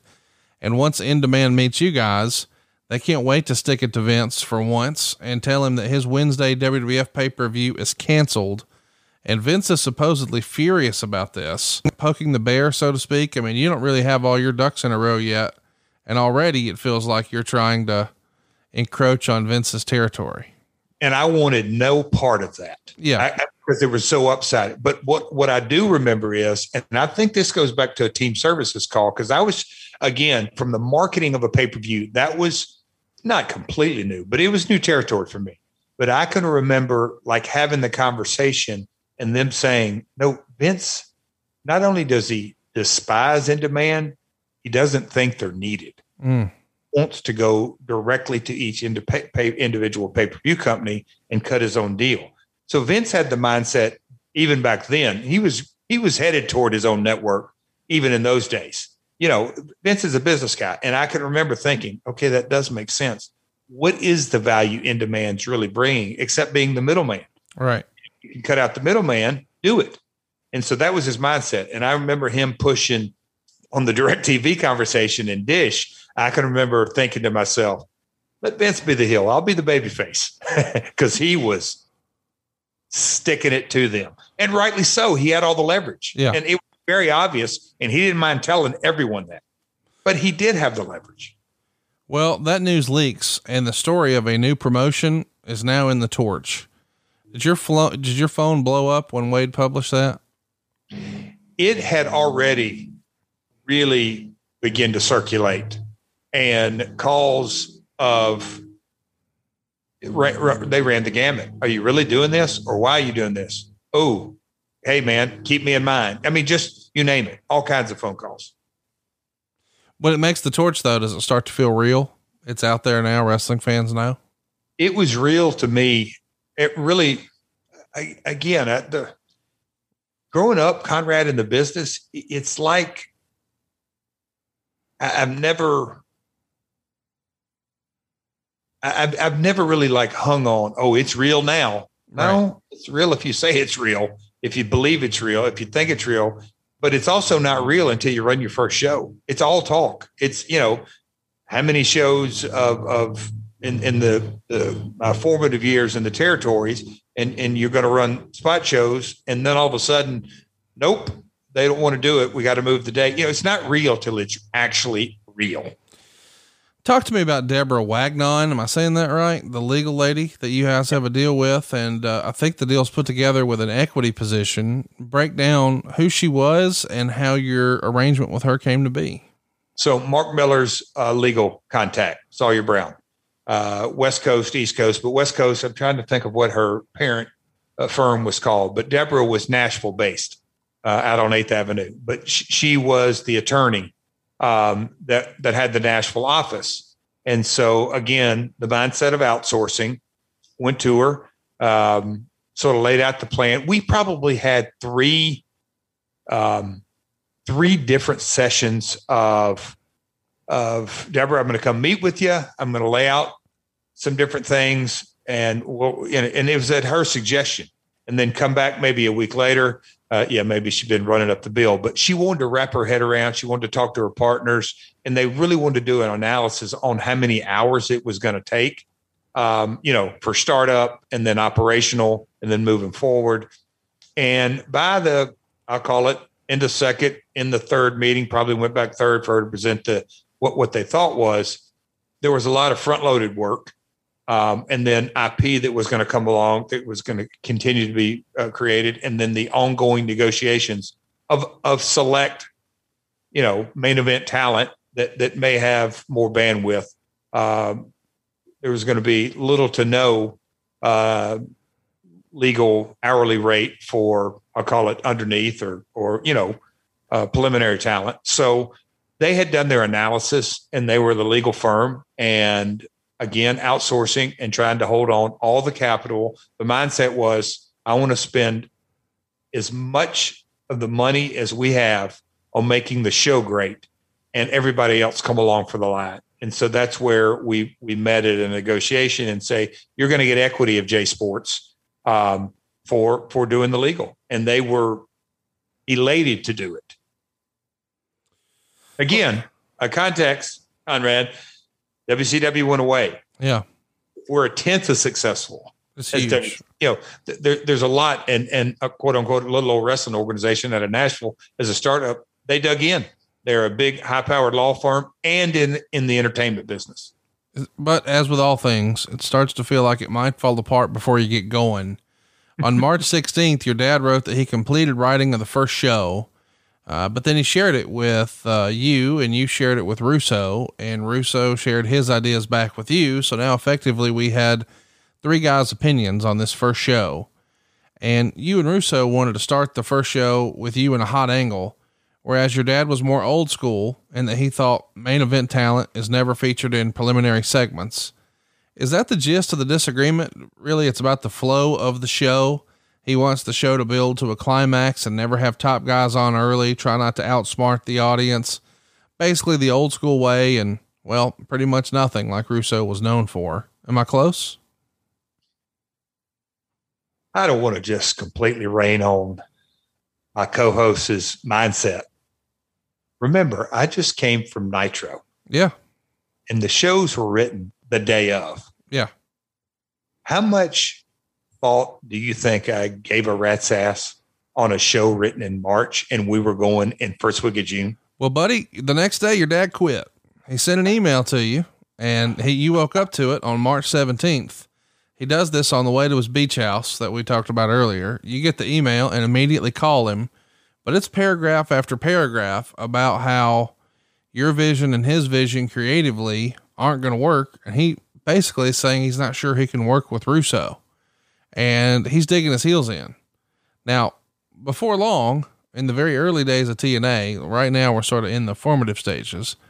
Your dad comes around on Russo, and we're going to get there. But at least at first, he doesn't like that you guys have sort of been critical of his first draft, or at least that's the gist of the email he sent you. Do you remember the email and the call where he's basically saying, I'm not sure if I want to be a part of it?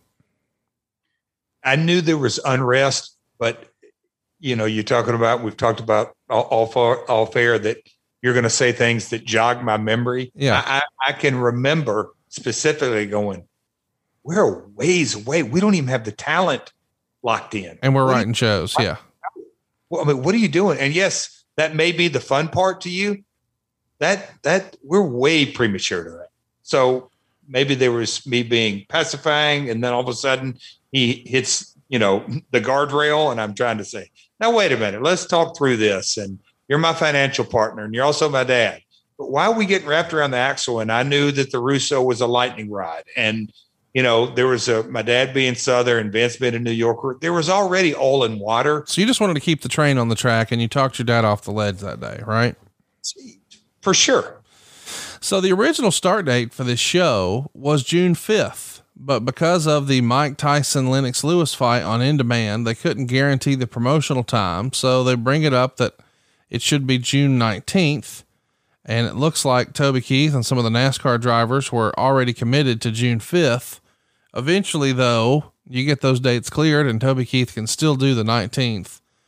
But when it felt like, hey, in order to make In Demand happy, we may not have some of our first big quote unquote celebrities or big names available. Is that disaster? Would you have rather waited to July or were you more focused on let's make In Demand happy? it was how many balls in there? How many can I keep juggling? Uh, that was a, a, a lot of my mindset in those early months and even years. Um, can't please everybody. Um, you know, at the end of the day, in, in demand was they're like the network at the time. They they weren't TBS or TNT or USA Network, but they were the network. And so you sort of had to go in there their their line of thinking, and you're not going to again, you know, Tyson being engaged that weekend, all of the not not ninety percent, hundred percent, because again, in demand makes their money off their ten percent Yeah. of every buy. They're not going to market Vince, and they're not going to market a startup wrestling company. They're not even going to market their their movies any releases. They're marketing Tyson because ten percent of fifty bucks at the time or whatever that price point was was a hell of a lot more than a thirty nine or a twenty nine or a nine ninety nine. So in demand was the priority of, of pleasing. So let's talk about Toby Keith. We haven't spent a lot of time talking about him. What was his role going to be? Uh, talent, investor, friend of the show. What was your relationship with Toby Keith here? And we'll call it March of 02. So you know, gosh, uh, I could really get. Uh, uh, T- Toby's a special human being in in so many different ways. I met him, like I said earlier, playing a celebrity uh, pickup basketball game, um, which was a lot of fun. But but just remaining friends, and then um, you got to remember 9-11 and angry american um, uh, was just he just had wrote it uh, at the end of 2001 going in 2002 and when he went out on tour in 2002 look it had never been played on the radio. I'm getting chills at right now. It, was a brand new song. And and uh, we drove up to evansville me and ron harris and they were talking about it. And this song and he goes just listen to the people when we get to this point in the song jeff. I, I want you you know and ron and and, and listen to them it's a story about you know american uh, you know the angry american and when you hear the words of it but he said listen to the people roar. And it's it's again I, when i'm if you could see it it's like this is all sort of the feel goods of being an entertainer. When you create a piece of work and the people respond to it and, and it's not manufactured it's real emotion. So um, that was in evansville. Drove up came to the show and i had the mindset i want to come up to you you know i was going to talk with toby. Toby i'd love for you to perform open the show or play on the show or i don't you know i, I don't know where it was but i already had in my mind i wanted to be a part of the show and then i said hey toby wouldn't you always want to kick my ass? Because again ben stiller look i can put over Chyna i can put over entertainers actors chuck norris. Beetlejuice. Beetle. Well, I didn't ever put Beetlejuice. No. No. no, I'm kidding. But uh, look, that's what I do, I, and I take a lot of pride in making other talents look good. I knew that was a skill set that I was gifted with.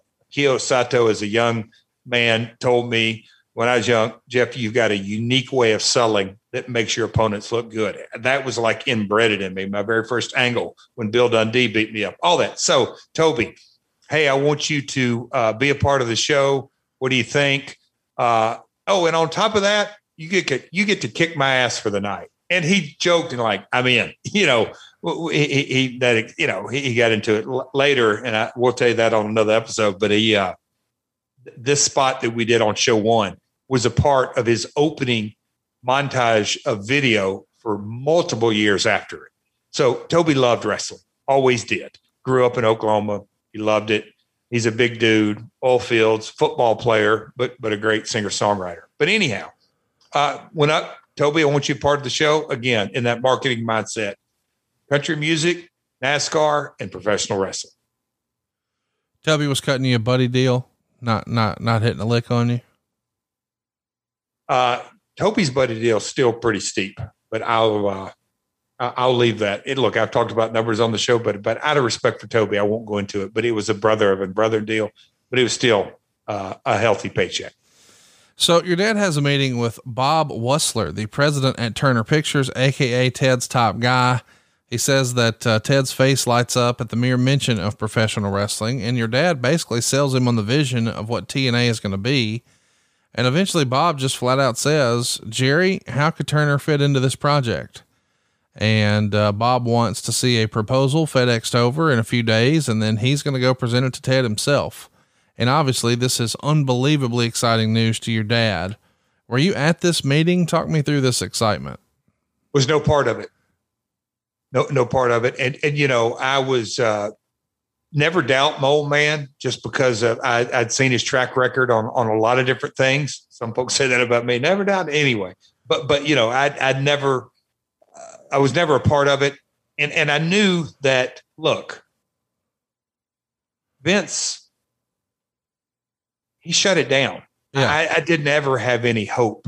Um, I just had no hope that, that Turner would get in the game. Never.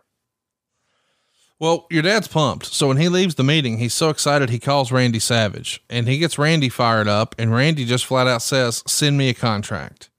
Did you think at this point Savage was a real possibility? No. Your dad felt like at this time the top stars, according to the book, would be Jeff Jarrett, Ken Shamrock, and Randy Savage. Uh, he also described the second tier talent as Sid Eudy, Brian Lawler, and Road Dogg. Uh, talk me through Shamrock, Sid, and Road Dogg. Road Dogg and you go way back. He's uh, on the outs with WWE, so that seems like a no brainer just based on the relationship. The last time we saw Sid, he had his leg flopping around, but once upon a time, quite the draw, main eventing a couple WrestleManias. And then Ken Shamrock, who had made a name for himself outside of the WWE, and then obviously had a great run there. And now here he is here, uh, doing some big stuff. I mean, he's uh, in the middle of some really big pay per view stuff the prior year with uh, Tito Ortiz. Chat me up about Shamrock Sid and Road Dogg and how they came to be or didn't. Road Dogg's the simple. I, you know, I saw, I was firsthand witness, and and we documented on me and Owen wanting to work with the New Age Outlaws, but then Brian going single, and the merch sales, and what a unique. I mean, he was the Attitude Era in so many ways personified, uh, and and a and a mega single star at the time. Um, that that and also it goes without saying one of my best friends, but but he he was a no brainer. Uh, Sid, I was in the ring when his leg broke, yeah. and he had told me, "Yep, I'm, I'm going to make a comeback." I'm you know, and and so Sid, you just said it. He had been a big box office attraction. Look, I was in Nashville when Tojo was training Sid before he broke in. I'm a high school kid. So me and Sid go way, way, way back. Uh, but but Sid was going to get back in the game, and um, what I you know I was excited about that. Um, but Shamrock's the guy that that that I don't. Uh, I, I sort of want to. I'll say, as we say, granular get on this because as much as the quote unquote uh, TNA double entendre I wanted to go the other way. With I love Kenny. I worked with Kenny at WWE, WWF at the time. But but the the the mindset of UFC and Kenny, um, Kenny being led, can have great matches. Uh, but I really like Ken as a talent to represent the brand coming out of the gate. Um, again, born and raised in Memphis, uh, you know, the, the, the, people who get over the, the, the, the, best are the ones who play an extension of their personality. Ken uh, and Tito, great showmen, but huge box office attraction, huge pay per view box office attractions. So, as much as I wanted to put an anchor in the ground uh, of, of the kind of wrestling we were going to have, Ken was, he checked all the boxes. And so uh, Ken was up there. I, I, I still, you know, Randy just wasn't going to, him and my dad had a unique relationship. I never saw Randy, quote unquote, coming and being a part of a startup. Let's, um, let's keep it moving here because your dad would continue that he's hopeful he could land Scott Steiner, Chyna, and the Ultimate Warrior. Any insight on Chyna? I mean, obviously there is uh, an, uh, a built-in storyline for the two of you. Did you have any conversations with Chyna headed into your first show? I didn't, and I can remember specifically me as a talent wanting to get away from that. I felt like I don't need to go back to that well. I had seen it all through the years not just me, but like the, what I'm saying, the proverbial going back to the well. Well, but that's for you creatively. Uh, uh, is this an example of you struggling to take your wrestler hat off and not your promoter hat? I mean, she was once upon a time one of the biggest names in the industry. I'm talking about. I thought you were alluding to me oh, and her work. I mean, do you want her on the show somewhere? Hell yes. Okay. Yes. Uh, again, I'm going to go back to me being uh, a witness night in, night out on live event after live event after live event and and knowing the reaction she got walking to the ring, the aura she presented, obviously my matches and and, and my storyline with her. But even outside of that, when when DX, you know, the New Age Outlaws and and X Pac and and and Hunter and and uh, Chyna, Chyna was box office. Just the look. Of course, I wanted her as a part of the roster. Well, uh, let's uh, let's talk about some other stuff here. the The deal with the pay per view companies at the time is you have to have your marketing ready way in advance. And we've talked about that a lot with Eric Bischoff over on 83 Weeks. So your dad writes that you guys need professional photo shoots done with talent to start promoting, hey, here's our first show and here's where you can get it. But at this point, even though Savage said, send me a contract, he's not signed. And your dad would say one of his concerns that was voiced on the phone with Jerry was, Hey, is Andrew involved? Because I don't want to come in if Andrew's involved it's fascinating that you feel let down by Andrew and so does Savage. And really, it was a problem between the three of you. But either way, Savage wants not only his agent to take a look at the contract, but his accountant. Your dad's doing most of the hand holding here for Savage. Is that just because of their relationship back to the very start of Savage's career? Again, all of it. Okay. All of it. And and that was, you know, hindsight's 2020, but but not having a single point of one person running talent relations. I know we don't didn't call it that then, but it was a those were some early juggling days. That look, we were running by the seat of our pants as well, but still difficult, very difficult. You eventually say, "Dad, let's just market it as wrestling but different." And your dad loves that vision, and you guys craft a mission statement and a plan statement. You're working on a flow chart and all this good stuff. How are you enjoying the administrative side of the business as you're getting ready for your first show? when you talk about, and I thought you were headed toward the, the image spots, I had that in my head that, you know, this is, you're almost going, uh, instead of Meltzer, you're, you're having this book as your complete guide.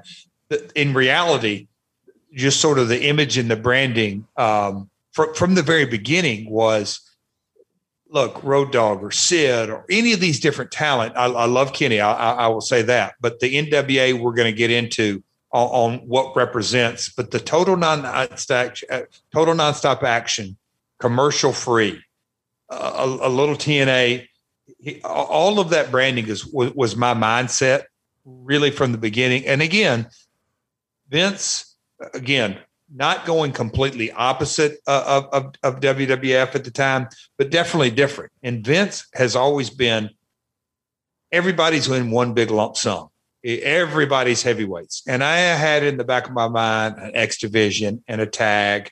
I didn't want to go women yet because I didn't think there were enough wrestlers out there, but I want them involved. They were going to be involved in storylines. Obviously, Mickie James was a part of few. I mean, you know, there were women all over the show, even in the early days. But but I wanted it to be different, just what you said. And and and so maybe my dad marked it in that time, but very from the very beginning, I knew we need to present a professional wrestling product that is different from Vince. Yeah, I mean Eric Bischoff always says you can be better than, less than, or different than, and you're definitely choosing different than. Uh, let's have two more little brief conversations, then we'll wrap this episode up. But before we do, I want to remind everybody that you and I are hitting the road, Jack. Saturday, June 12th, Jeff and Conrad jeffandconradlive.com is where you can pick up your tickets to see us do our thing at Jimmy's Famous Seafood in Baltimore, Maryland. That's right. The home of the best crab cakes in the world is now the home of stories you can't hear right here on the podcast. And we're going to get you some swag that you can't buy. And it's all happening on Saturday, June 12th in Baltimore. It's like podcast palooza. The day before, we've got Hawkins and Ryder. The day after, we got the Good Brothers. But Saturday is your main event, the Hall of Famer himself, Double J. What are some stories or some topics that we might be talking about there in Baltimore, Jeff, if you had to guess? Man, Baltimore Arena, just the layout of that arena is a lot of fun to discuss. That whole area uh, got some TNA stories, but um, you know, I, wrestled Benoit in a ladder match there. That was I don't want to say spontaneous, but it, it was uh, in a lot of ways one of those matches that that came out of nowhere. But uh, Chris, we all know the the mm, the, the you know how excuse me how it all ended, but that was a night as a performer. We kicked the crap out of each other. Uh, I'll get into a, a, couple of really unique stories about that ladder match. Um, in that area, I had a six man tag. wasn't in Baltimore, but at the Cap Center. What is it called? Uh, it's at, at down DC, same area. I had a six man tag with Rey Mysterio. Um, there's there's some WCW stories involving Baltimore, uh, Washington uh, area, even though BWI Marriott. Um, maybe those are the podcast stories uh, that that are not fit for air. But um, yeah, sex, drugs, and rock and roll, baby, and it's happening Saturday, June twelfth at Jimmy's Famous Seafood. Pick up your tickets right now at jeffandconradlive.com. We want to acknowledge this is not going to be a let's see how many people we can shoehorn in here deal. It's very limited seating. I don't know that we'll have any available day of, so claim your tickets right now. By the way, they're all getting the VIP treatment. You'll get to meet Jeff, get your picture, get your autograph, the whole deal. We've got some really cool swag and some very special swag if you're in that front row area. So uh, stay tuned. We've got more details coming because we've just locked down our very first surprise guest. I don't know how this, how big this show is going to get, but I will tell you the first guest that we don't want to announce that is a surprise is a Baltimore favorite. People are going to flip when they see who's there with Jeff and I, and you need to be there. Pick up your tickets right now, jeffandconradlive.com. It's Saturday, June 12th at Jimmy's Famous Seafood. It's jeffandconradlive.com. So your dad describes a meeting with Russo and yourself where Vince basically said, um, your dad sort of presses, Hey, can you present Jeff as our main event star? If we can't get Savage and we can't get Steiner, on paper. Can you present him as the top guy?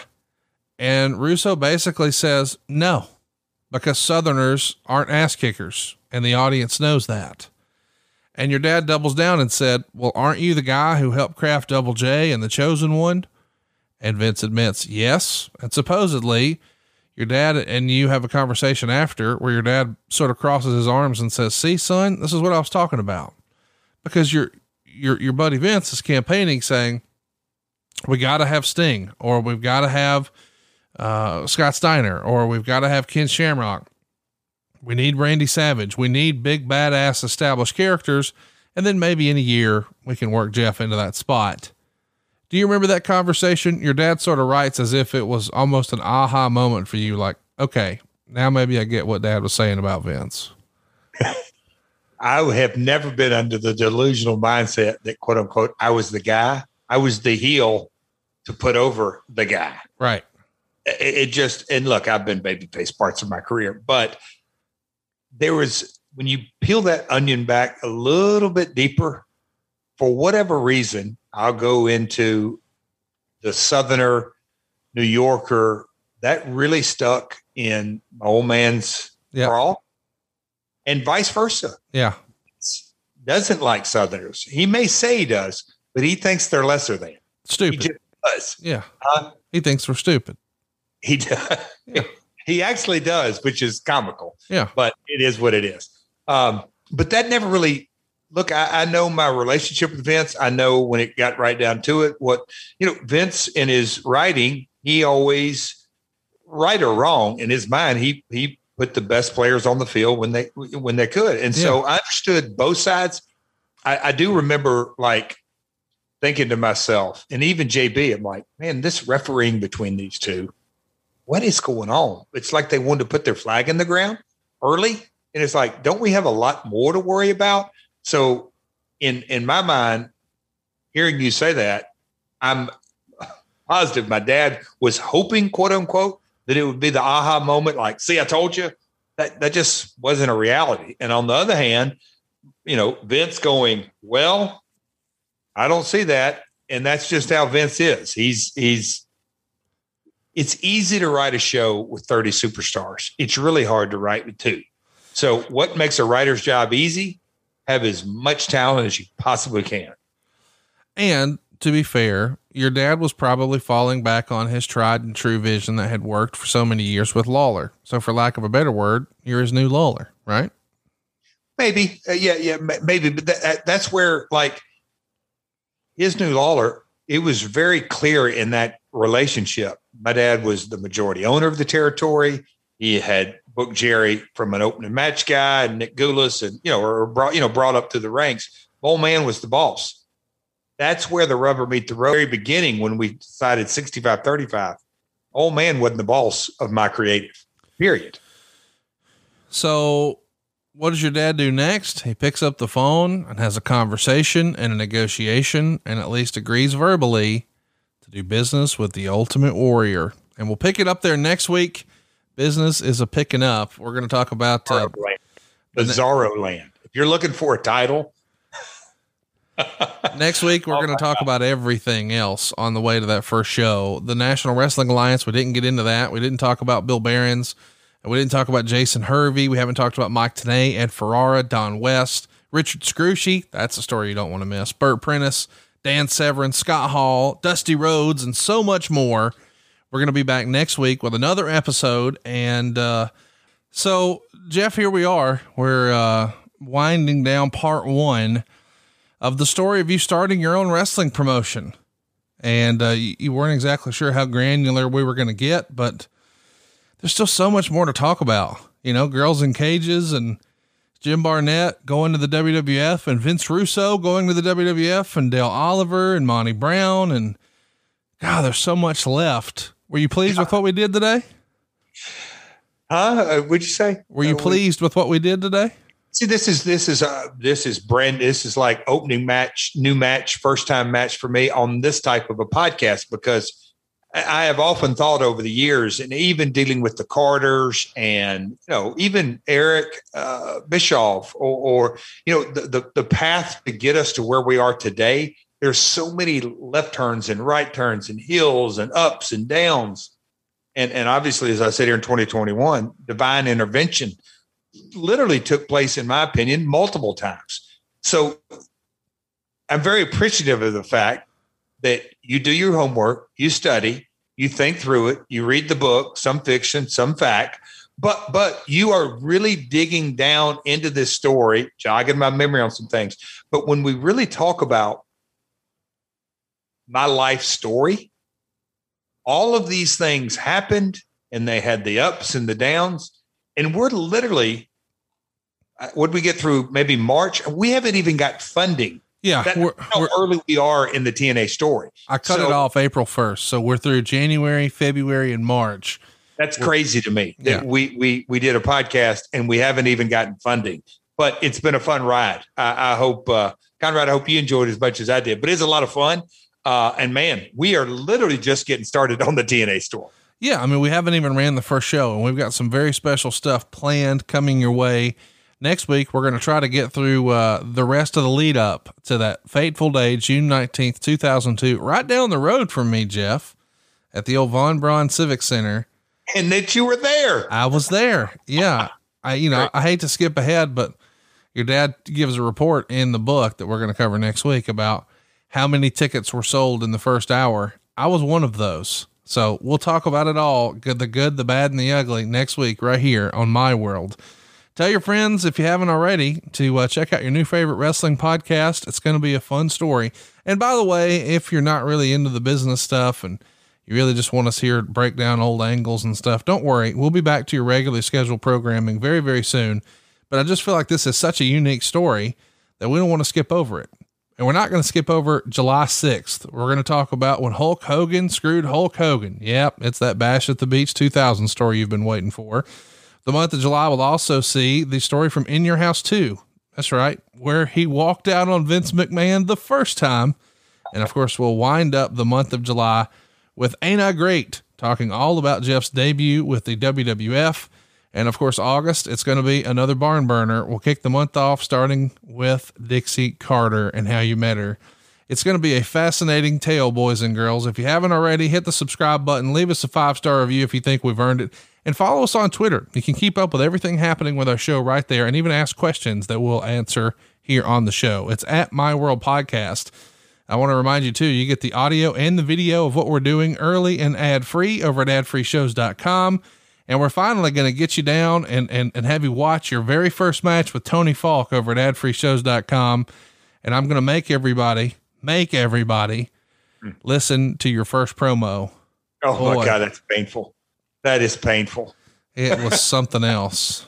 I laughed, I howled, I cried. It was a good roller coaster ride. It's Jeff Jarrett and his first podcast and his first match over at adfreeshows.com. And we had a fun idea yesterday. We were doing like a group conference call. We brainstormed some stuff. We might have some extra interesting content real soon for ad free, huh? Oh boy. Batter up.